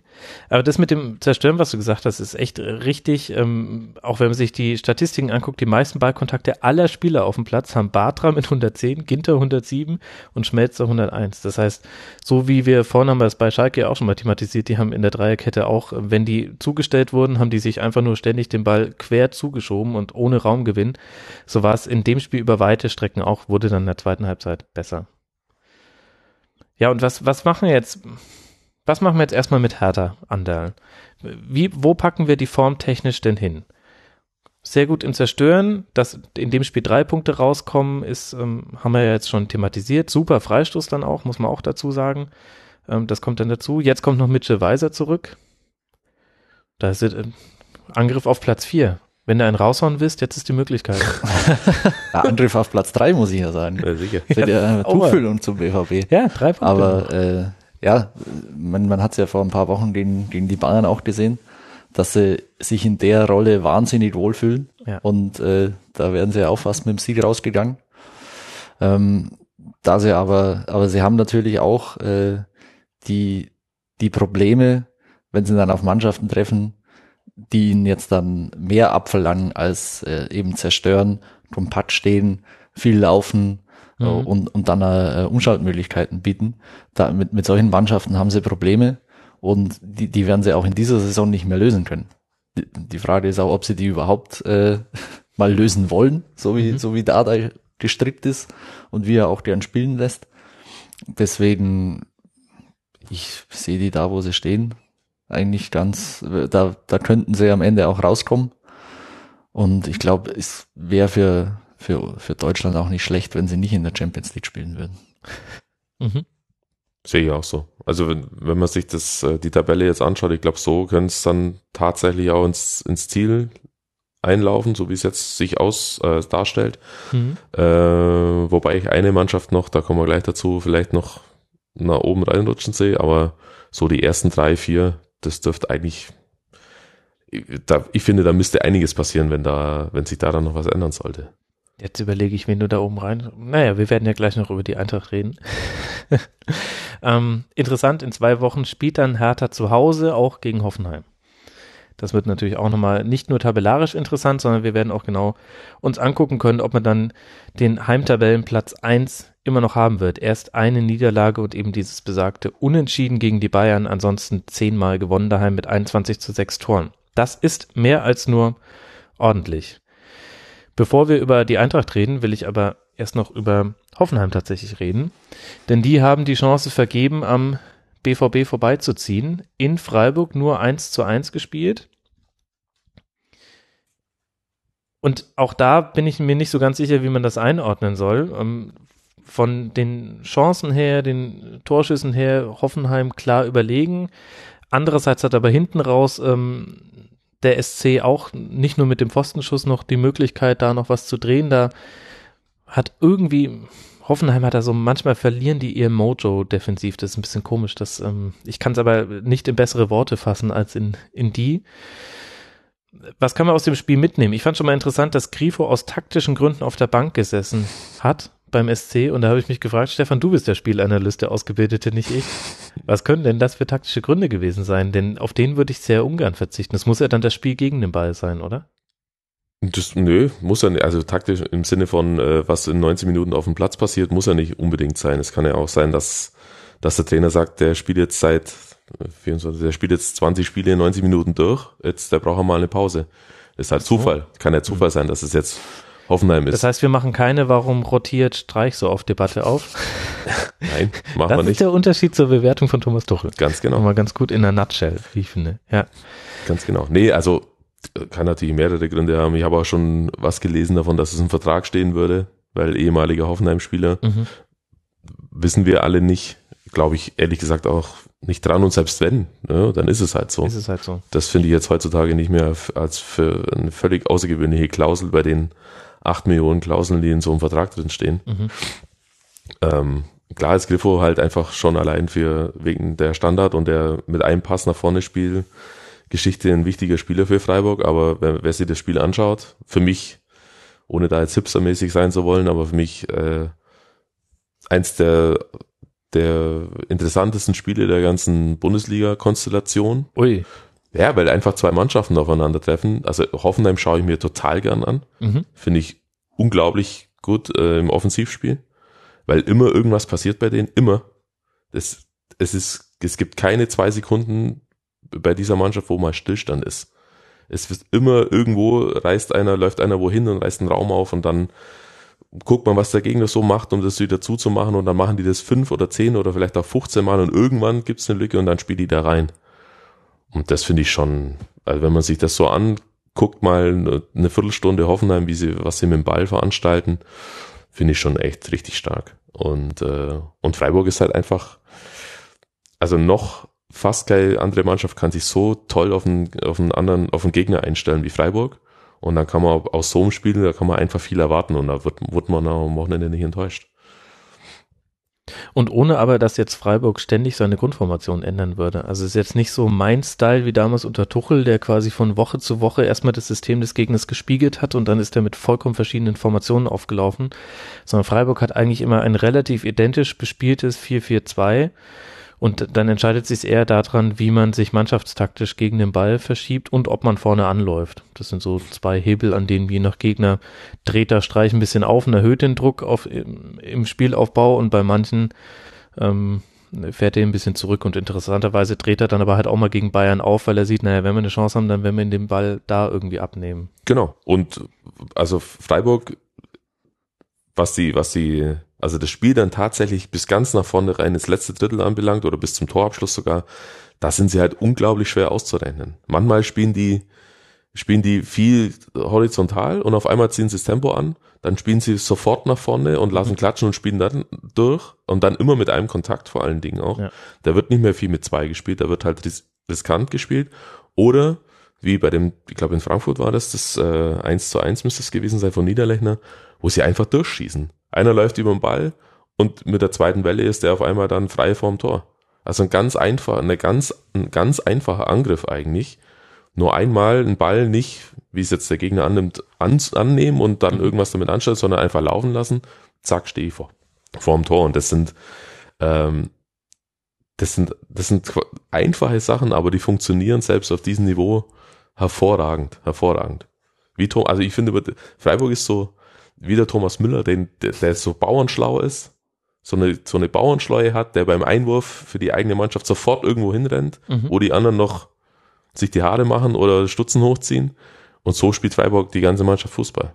Du bist ja richtig verliebt. Also du Na, hast ich doch diesen nicht- Blick, den einige Bayern-Fans haben, wenn sie über Thomas Müller sprechen. Also meistens noch vor dieser Saison, wenn man ganz ehrlich ist, aber jetzt ist eher so enttäuschte Liebe. Nein, nicht, ver, nicht verliebt, aber äh, was die machen und das ist, was die halt aus ihren Möglichkeiten machen, wie man so oft sagt, ist schon echt äh, phänomenal nach dem Niederschlag der, des Abstiegs, der eigentlich ziemlich unv unvorbereitet kam. Ähm, und jedes Jahr vier, fünf, sechs Spieler zu verlieren und dann immer wieder von, also von neuem wieder anzufangen äh, und dann jetzt Achter zu sein. Und das ist eben die Mannschaft, die ich meine, die noch nach oben rutscht, nicht unter die ersten vier. Mhm. Aber Freiburg ist für mich ein hundertprozentiger Europa League-Kandidat. Ja, sauber. Ja, sauber, mein Gott, ist halt so. Ja, okay, vielleicht merkt man da, dass ich äh, fünf Jahre in Freiburg studiert habe, deswegen, äh, äh, ich meine natürlich nur drei Jahre. Wobei, war Regelstudienzeit, alles easy. Äh, aber in dem Spiel muss man auch sagen, überragender Schwolo Anderl. Also äh, da eigentlich hätte da Hoffenheim von den Chancen her auch ähm, gut gewinnen können. Trotzdem war Nagelsmann danach sehr zufrieden, wahrscheinlich weil er auch viel von dem sieht, was du jetzt an Freiburg gerade geschildert hast. Aus Hoffenheimer Sicht, was sind so die Sachen, die du mitnehmen würdest? Außer Das- Punkt. dass das Spiel funktioniert, dass das Spiel weiterhin funktioniert, dass sie in, in Ballbesitz gegen so eine anpassungsstarke Mannschaft wie Freiburg äh, bereit sind, ihre Qualität im Ballbesitz durchzuspielen, dass sie sich Mhm. Chancen kreieren können, dass sie äh, ja, dass sie in Abschlusssituationen kommen. Was sie aber auch mitnehmen müssen, ist, dass sie halt nach wie vor viel zu oft unentschieden spielen. Das ist, das ist ein, ein Ding, das Freiburg nicht hat. Freiburg gewinnt oder, oder verliert. Ja. Deswegen glaube ich, kann man jetzt, wie der Stefan sagt, äh, bei einer in der Phase, wo es so Mannschaften gibt wie Köln und Frankfurt, die vorne eben schwächeln und äh, nicht gerade äh, Siege am Stück einfahren, ist es ist es besser, du spielst weniger unentschieden und verlierst dafür mal ein Spiel und gewinnst dann mal eins. Deswegen äh, kann ich ja kann ich mir das auch vorstellen, dass Freiburg da nach äh, oben reinrutscht, wenn sich Frankfurt nicht äh, nicht bald erholt. Ähm, aber für Hoffenheim also ich, ich bin auch äh, da bei, bei Stefan, dass ich mir die wahnsinnig gern anschaue, weil es wenige Mannschaften in der Liga gibt, die, die, die so viel äh, bewegen können, wenn sie den Ball haben, die auch so, äh, so klaren Plan, beziehungsweise mehrere Pläne verfolgen, äh, wenn sie in Ballbesitz sind. Ja, stimmt. Das ist wie so ein Wassertropfen auf einer Lotuspflanze, finde ich. Äh, ist echt ständig in Bewegung. Die haben gewisse Handlungsmuster, die haben klare Prinzipien, nach denen sie spielen Hm. und die können sie in verschiedenen Situationen abrufen. In dem Spiel ja besonders Andrej Kamaric, der jetzt äh, mal vom Beginn an ähm, das Ähnliche gezeigt hat, was er sonst als Einwechselspieler gebracht hat. Und dem gegenüber finde ich, dass äh, Sandro Wagner in der Bedeutung für die Spiele Hoffenheims in den letzten Wochen eher zurückgefallen ist. Und jetzt frage ich mich, ist das ein, ein einmaliges Phänomen? Gibt es dafür Gründe? Oder ist es Zufall? Also zunächst mal zu Grammaric muss ich sagen, Sensationseinkauf. Im, Im Winter geholt, von der Bank, ich glaube von Leicester, Mhm. äh, geholt. Da haben andere Vereine andere Spieler geholt in diese, in so einer Wintertransferperiode, die ja angeblich immer so schwierig ist. Du hattest gerade wieder so ein Schmunzeln, was mich an Jos Luhukai hat denken lassen. Nee, so in die Richtung geht's auch, egal. Äh, auf jeden Fall hatten hatten äh, eine Durchstrecke gehabt äh, in dieser Saison auch mal, war nicht so besonders gut drauf und steht jetzt aber trotzdem, glaube ich, bei 14, 15 Scorerpunkten. Mhm. Ein, ein kompletter Stürmer, der echt alles mitbringt, der hat, ein, der hat zwei gute Beine, der hat einen guten Abschluss aus der Distanz, der bewegt sich gut im, im Strafraum, der hat einen guten Kopfball, ähm, der bringt echt viel mit und äh, der spricht eigentlich eher für Hoffenheim. Die Frage ist nicht, warum ist der eine jetzt gerade nicht so gut und der andere ist besser. Es spricht Mhm. für Hoffenheim, dass sie, äh, dass sie die Spielweise, die ja dann schon ein bisschen auch auf Wagner abgestellt ist, vielleicht dann mit einem Spezialthema mehr Flanken, dass sie das jetzt einfach mal so wieder umstellen können, weil sie einen anderen Stürmertyp da vorne drin stehen haben, der momentan besser funktioniert. Ähm, und das macht sie natürlich dann auch unglaublich variabel. Und vielleicht ist es dann tatsächlich so, wenn der jetzt, wenn der Wagner jetzt nicht so gut ist die letzten Wochen oder war, und es sich jetzt auch auf Sicht jetzt nicht verbessert, dass er halt dann einfach ein, äh, ich komme 20 Minuten vor Schlussstürmer ist, der, der dem Spiel dann eine ganz andere Farbe nochmal geben kann. Mhm. Also jetzt auch für, für einen Gegner einfach, okay, jetzt, bis jetzt haben die uns am Boden die ganze Zeit bespielt, jetzt müssen wir uns vielleicht darauf einstellen, dass sie den Ball hoch vorne, nach vorne knallen oder, oder vermehrt flanken, weil halt einer da ist, der fast zwei Meter groß ist. Hoffenheim spielt jetzt noch äh, gegen Hertha, habe ich ja vorhin schon angesprochen, gegen die Bayern. Ähm, was und gegen Dortmund auch noch, ähm, kurz vor Ende der Saison. Steht jetzt bei 42 Punkten. Wir haben die 12 Unentschieden schon angesprochen. Das vergisst man immer, dass Hoffenheim erst zweimal verloren hat in dieser Saison. Wo packen wir die hin? Also, ich hatte vor zwei Wochen noch so den Eindruck, nee, Dortmund ist eher so im Rollen, dass ich die sich an Leipzig ransaugen sehe. War mir nicht sicher, ob man die noch holt, aber ähm, zumindest kommt man dahin. Jetzt sehen wir, naja, der, der Cut ist schon zwischen Leipzig und Dortmund und dann haben wir 43, 42 und 40 Punkte mit Dortmund, Hoffenheim und Hertha. Was denkst du, Ander? Ist da Platz drei? Ja. wenn sie anfangen zu gewinnen und weniger unentschieden zu spielen, weil beim BVB, glaube ich, müssen wir uns mit der Argumentation von, von Tuchel schon langsam abfinden, dass seine Mannschaft in dem Jahr äh, einfach so ist, dass man Mhm. die so nehmen muss in diesem Auf und Ab. Das, äh, das wird sich jetzt auch an den letzten zehn Spieltagen vermutlich nicht mehr ändern.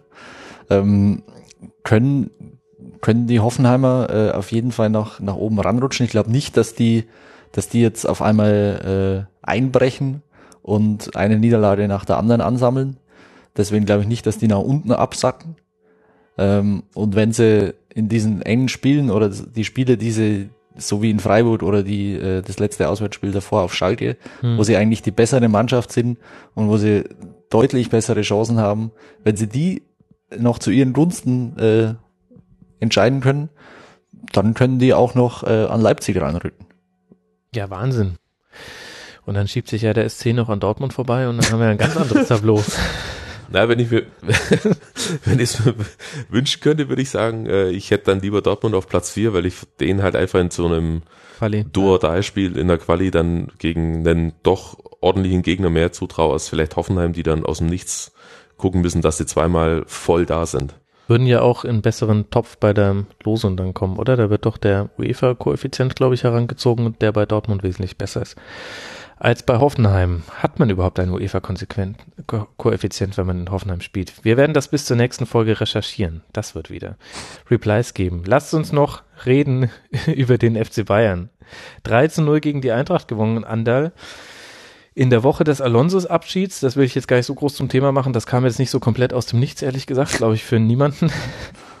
ähm, große Teile der ersten Halbzeit war die Eintracht wesentlich besser.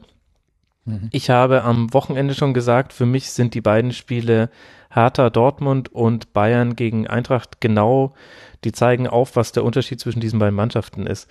Ähm, Dortmund hat es noch nicht geschafft, da ähm, einfach dadurch, dass man mal eine seiner Chancen dann reinmacht, ähm, dem Spiel wieder eine andere Wendung zu geben. Und Bayern ist halt unglaublich effizient, wenn es darum geht, die erste oder wenn es denn sein muss, erst die zweite Chance dann reinzumachen. Und damit war dann das Spiel in so einem Tilt-Modus auf einmal. Mhm. Ja, das äh, ist eigentlich das genaue Gegenteil zu dem, was, was Bayern in den, in den vergangenen Jahren immer hatte. Da haben sie oft gespielt, gespielt, viele Chancen vergeben und dann, wenn es blöd lief, im, im ersten Konter des Gegners äh, eins kassiert. Jetzt äh, lässt der Gegner das ein oder andere Mal doch einiges liegen und Bayern macht mit der ersten Chance die Führung und dann ist das Spiel mehr oder weniger gegessen. Ähm, so so war es ja auch am, am, am Samstag. Äh, und äh, wenn du jetzt den Unterschied zwischen Dortmund und, und Bayern dann da ansprichst, kann man natürlich jetzt äh, Ginter und Hummels einmal in, in direkte Relation stellen und äh, ja, sagen, Ginter. ja, Weltmeister, äh, machte den entscheidenden Fehler vom, vom 0 zu 1 und Hummels grätscht den halt. quasi das 0 zu 0. Äh, genau. Das war stark, ja. Und aber woran lag das, dass die Eintracht so viele Chancen hatte? Müssen wir da eher sagen, die Bayern haben da äh, klare Fehler gemacht oder war die Eintracht doch einfach sehr, sehr schlau im Spiel nach vorne? Die Eintracht ist eine, ist eine schlaue Mannschaft. Das, das auf jeden Fall. Aber die Bayern haben natürlich auch nicht mit die, diese, diese Intensität, die ihnen schon beim, beim Spiel in Arsenal, äh, in London gegen Arsenal, ja. äh, abgegangen ist, mit, mit diesem 5 zu 1 im Rücken, das ist ja nicht wegzudiskutieren, dass mhm. sie, dass sie da etwas zu locker an das Ganze rangegangen sind das haben sie auch den, den Frankfurt wieder so auf den, auf den Platz gebracht. Diese, äh, ja, ich, ich bleib, bleib bei dem Wort Intensität, dieses äh, im, im Gegenpressing die Bälle wieder äh, erobern schnell, um eben nicht die Räume zu bieten, die man, die man gegen Bayern dann einfach hat, wenn, mhm. wenn die im, im Ballbesitz vorne die Bälle verlieren. Äh, wenn das fehlt, dann, dann, dann lassen die einiges zu gerade über die Außen dann immer wieder viel drin. Es tut ähm klar, wenn wenn du so weit aufrückst, gibt's gibt's massig Räume in in der eigenen Hälfte und das kann man eben nur schließen, wenn man den den also den Ball gleich wieder erobert und wenn sie wenn sie da ein Stück nachlassen, so das hatten sie zum Beispiel in Köln weniger, da da, da haben sie, haben sie die Bälle relativ schnell wieder erobert und Köln kam so gut wie gar nicht kontrolliert aus der eigenen Hälfte. Dann wird so ein Spiel erdrückend. Aber wenn es dann eine Mannschaft einigermaßen macht und der Schritt bei Ballverlust nicht da ist der Bayern, dann kann man sich da rauskombinieren und äh, kommt dann auch mit Schwung in, ja. in die Bayern-Hälfte und dann, dann wird's brenzlig. Da, da muss ich jetzt mal eine Frage stellen an den, an den Bayern-Experten. Ist es dann, ist es jetzt dann Tagesform oder Zufall oder Vorgabe, äh, das zu praktizieren oder nicht? Weil das Pokalspiel gegen Schalke zum Beispiel, das war ja Wahnsinn. Also die haben die ja wirklich erdrückt. 40 Meter vor dem eigenen ja. Tor war wie eine unsichtbare Mauer, die kam gar nicht mehr aus der eigenen Hälfte raus. Früher hieß diese Mauer Jens Jeremy. ja, aber.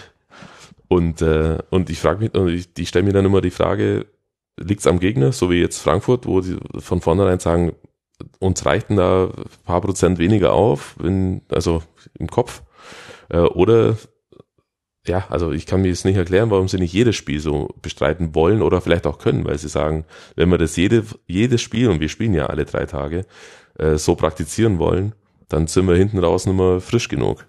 Also das, im Ende das ist ja jetzt diese, diese Diskussion, die diese Bahn-Saison verfolgt. Äh, sind sie am Ende frischer? Weil in den letzten Jahren hatten sie weniger Spiele, in denen sie nicht diese Einstellung in Anführungszeichen, diese, diesen unbedingten Willen, da mhm. äh, Bälle zu erobern, äh, auf den Platz gebracht haben. Ähm, auf der anderen Seite, wenn man sich natürlich die letzte Saison anschaut, äh, glaube ich, kann keiner sagen, dass in den entscheidenden Spielen den Atletico irgendwas an, an Substanz oder Kraft gefehlt hätte. Das würde ich, das würde ich nicht als äh, als Punkt gelten lassen. Auf der auf der anderen Seite äh, da, da muss man, da muss man bis zur endgültigen Bewertung wird man abwarten müssen, was jetzt im Viertelfinale passiert und ob es dann ein Halbfinale gibt, weil äh, so wie es die letzten Jahre war, äh, wurde die ganze Saison immer am Champions League Halbfinale äh, abgewogen. Ja. Deswegen äh, kann man auch diese Saison erst vom äh, erst am, am Champions League Halbfinale aber, oder im Viertelfinale, wenn das schon nervt doch auch, weil äh, lass im Champions League Halbfinale zwei Abseitstore die Bayern rauskicken dann, dann reden alle drüber, ähm, nee, Ancelotti war doch nicht so schlau, dass sie früher aufs Gas gegangen sind. Irgendwie kann es doch auch nicht sein, dass, dass man sich in der Diskussion, in der Bewertung von so ganzen Spielzeiten jetzt nur darauf fokussiert. Und ich finde, mir ist jetzt der Hype viel zu krass, weil ich mir denke, ähm, ich habe gegen Arsenal 100 nicht so dolle Minuten gesehen und 80, in denen man gegen einen ein Lotte im Gewand von Arsenal dann, äh, und damit, äh, sorry, ich wollte Lotte nicht zu nahe treten, ähm, die dann einfach hergeballert hat, äh, so auch fast self-fulfilling prophecy mäßig. Also das, das ist wie gegen den HSV, wenn es 0 zu 1 fällt oder dann das 0 zu 2, da, genauso wie beim HSV die, die, die Schulter nach unten ging, war es bei Arsenal auch. Und das ist mir zu früh, da jetzt schon zu sagen, die Bayern jetzt äh, so krass wie noch nie. Und gleichzeitig finde ich es aber auch jetzt schon irgendwie merkwürdig zu sagen, wir gucken jetzt dann nur, ob das in der Champions League gereicht hat. Die Bayern sind für mich in, in keiner anderen Situation als in den letzten Jahren. Es ist äh, für mich exakt das Gleiche. Sie äh, dominieren die Liga, auch wenn sie weniger Punkte haben als in den Jahren zuvor. Ja, aber zehn Punkte Vorsprung reicht ja. Sie sind der, ja klar, sie sind der Liga enteilt, was jetzt ist, ja, das ist doch vollkommen krass. Ich meine, äh, Stefan Gähnt hier gerade schon und äh, zwar vollkommen zu Recht. Das ist doch, ich finde das auch schlimm für die Liga. Ja, es liegt ja auch an der Liga. Ich meine, Dortmund hatte äh, letztes Jahr zu, nach 24 Spieltagen 57 Punkte und jetzt haben sie äh, 43. Mhm. Bayern hat 59. Also es ist in Anführungszeichen die schlechteste Saison der Bayern. Sie sind im Spiel anfällig. Man merkt es, man hat es jetzt gegen Frankfurt gesehen, man hat es gegen Hertha gesehen. Es gibt, es gab mehr Spiele, in denen sie spielerisch anfällig sind, aber die Liga kann es nicht ausnutzen. Mhm. Das ist die Frage, die man sich stellen muss äh, nicht warum die Bayern so dominant sind, sondern warum kann die diese minimale Schwäche, vielleicht diesen minimalen Rückschritt, den sie in der Liga gemacht haben, warum kann den keiner ausnutzen? Wie das dann international den Bayern, ob, ob das denen dann zum Vorteil gereicht, das hängt ja an ganz vielen äh, Zufällen. Ja, du musst jetzt erstmal äh, schauen, wie ist das los im, im, im Viertelfinale. Ja, genau, und spielst nämlich gegen Barca. Ja, ich meine, du kannst auch gegen Sevilla spielen und gegen die rausfliegen. Das ist, das ist auch möglich. Du bist ein Sevilla-Freund, das ist mir schon bei Sportradio 360 aufgefallen. Ach ja. Ja, ja, stimmt. Ja. ja, aber warum? Da, erklär es mir kurz. Also die sind, Sevilla keine schlechte Mannschaft, aber jetzt ja auch nicht wahnsinnig überragend. Nee, aber das sehe ich ähnlich, ähnlich wie Atletico. Die haben äh, so viel Erfahrung, gegen Mannschaften des Kalibers FC Bayern zu spielen. Die tun sich unter äh, jetzt auch unter Sampaoli äh, schon leichter oder auch die, die können die können beides. Also die können dieses zerstörerische Atletico-Spiel die können auch dieses äh, äh, Ballbesitzspiel die können die können beides spielen. Okay. Die haben äh, eine unfassbare Atmosphäre zu Hause. Das glaube ich ist äh, mindestens so schwer wie wie gegen Atletico auswärts zu spielen. Und äh, das ist eine Mannschaft die jetzt äh, in den letzten Jahren wie auf die Europa League gewonnen hat die, Ungefähr die, so auch für die Bayern-Meister. Genau. Viermal. Viermal, glaube ich, die letzten zehn Jahre. Genau. Mhm. Also ich sehe alle Spanier äh, für ich sehe in allen Spaniern in allen spanischen Gegnern, was wahrscheinlich vier sind im Viertelfinale, eine große Gefahr für Bayern. Okay, ich meine, das, äh, das müssen wir eh noch abwarten und ähm, soweit geht's ja auch nicht auseinander. Was kann man denn auf der anderen Seite über die Eintracht sagen, Stefan?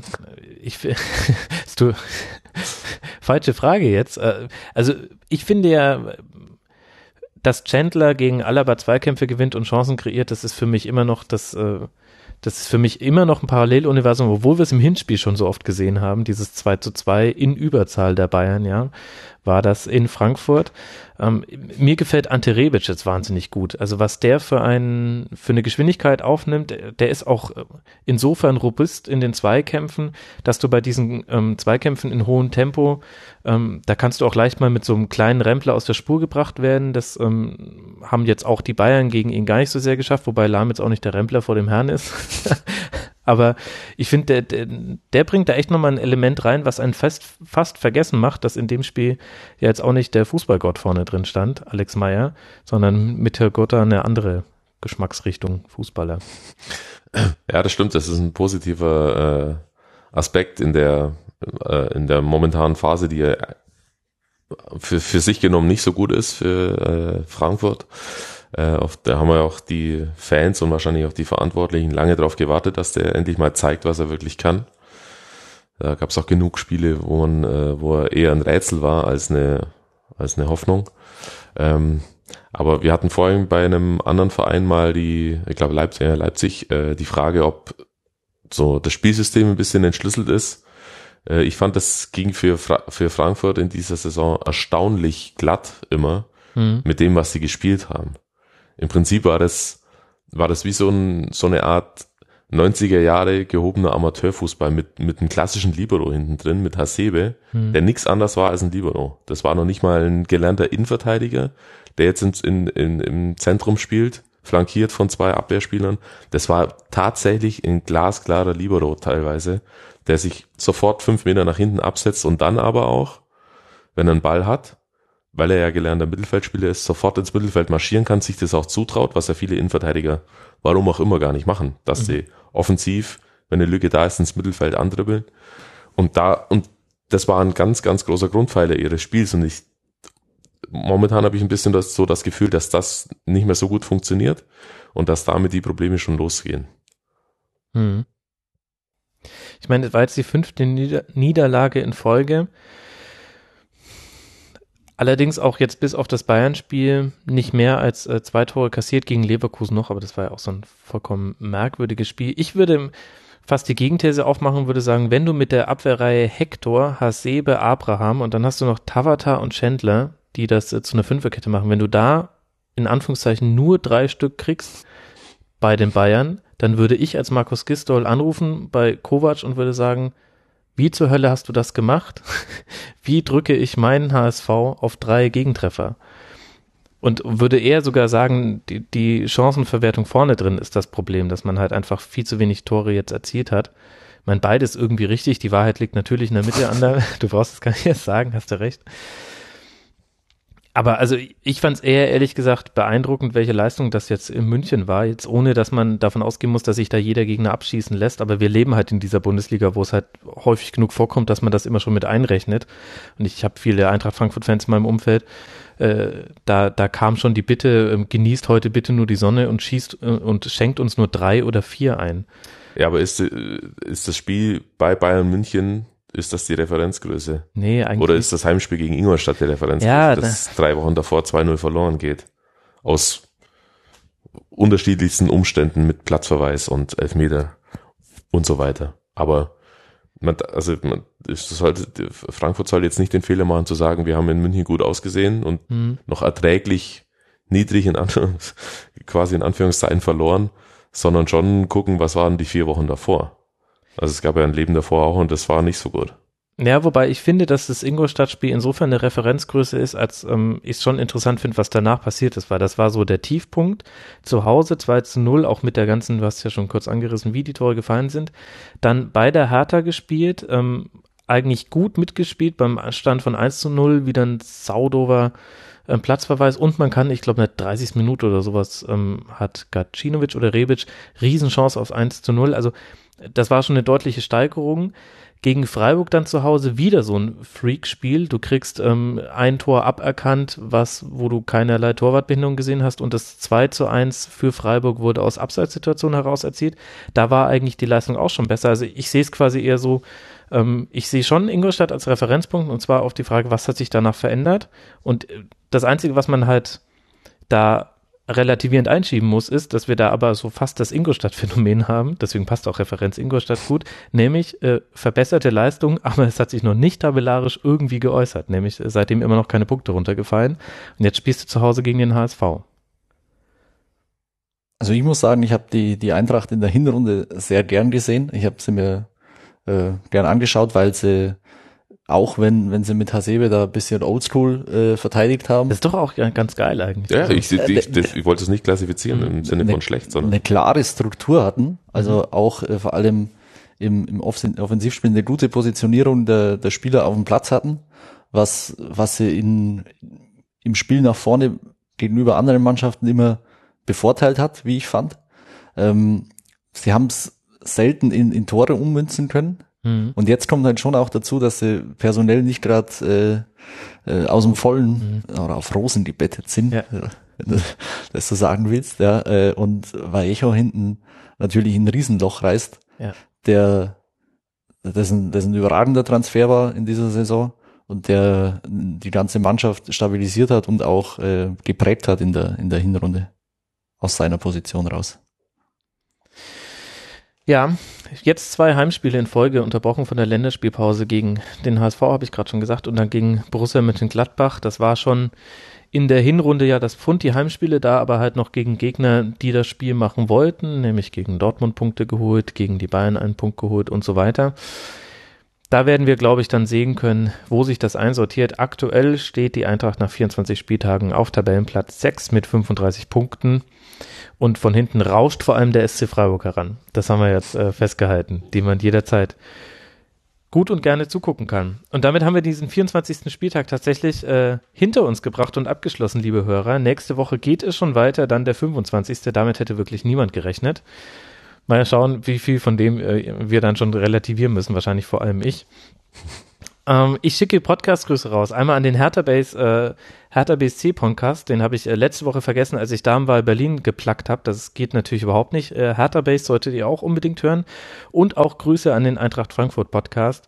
Ähm, zu denen ich einfach eine seelische Nähe fühle. Ich hör, höre da sehr gerne rein. Äh, super nette ähm, äh, Podcast-Hosts und äh, man erfährt immer viel über die Eintracht, noch viel mehr als jetzt in diesem kurzen Segment. Und damit würde ich sagen, vielen herzlichen Dank euch beiden, dass ihr hier bei mir in meinem Wohnzimmer saßt. Wie, wie war diese Studioerfahrung, Stefan? Wir haben Sensationell. Sensationell gut.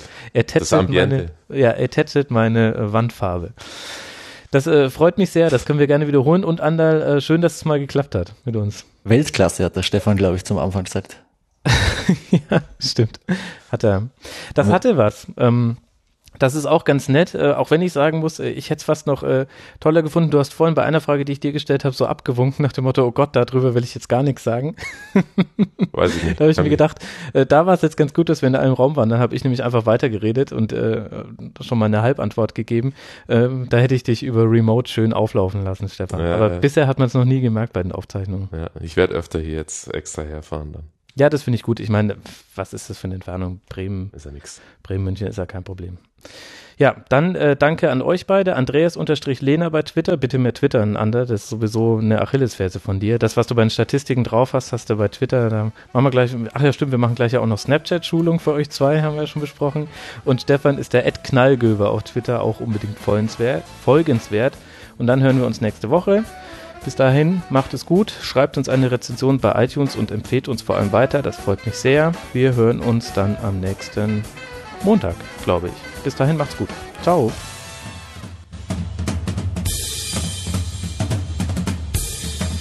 Das war die Rasenfunk-Schlusskonferenz.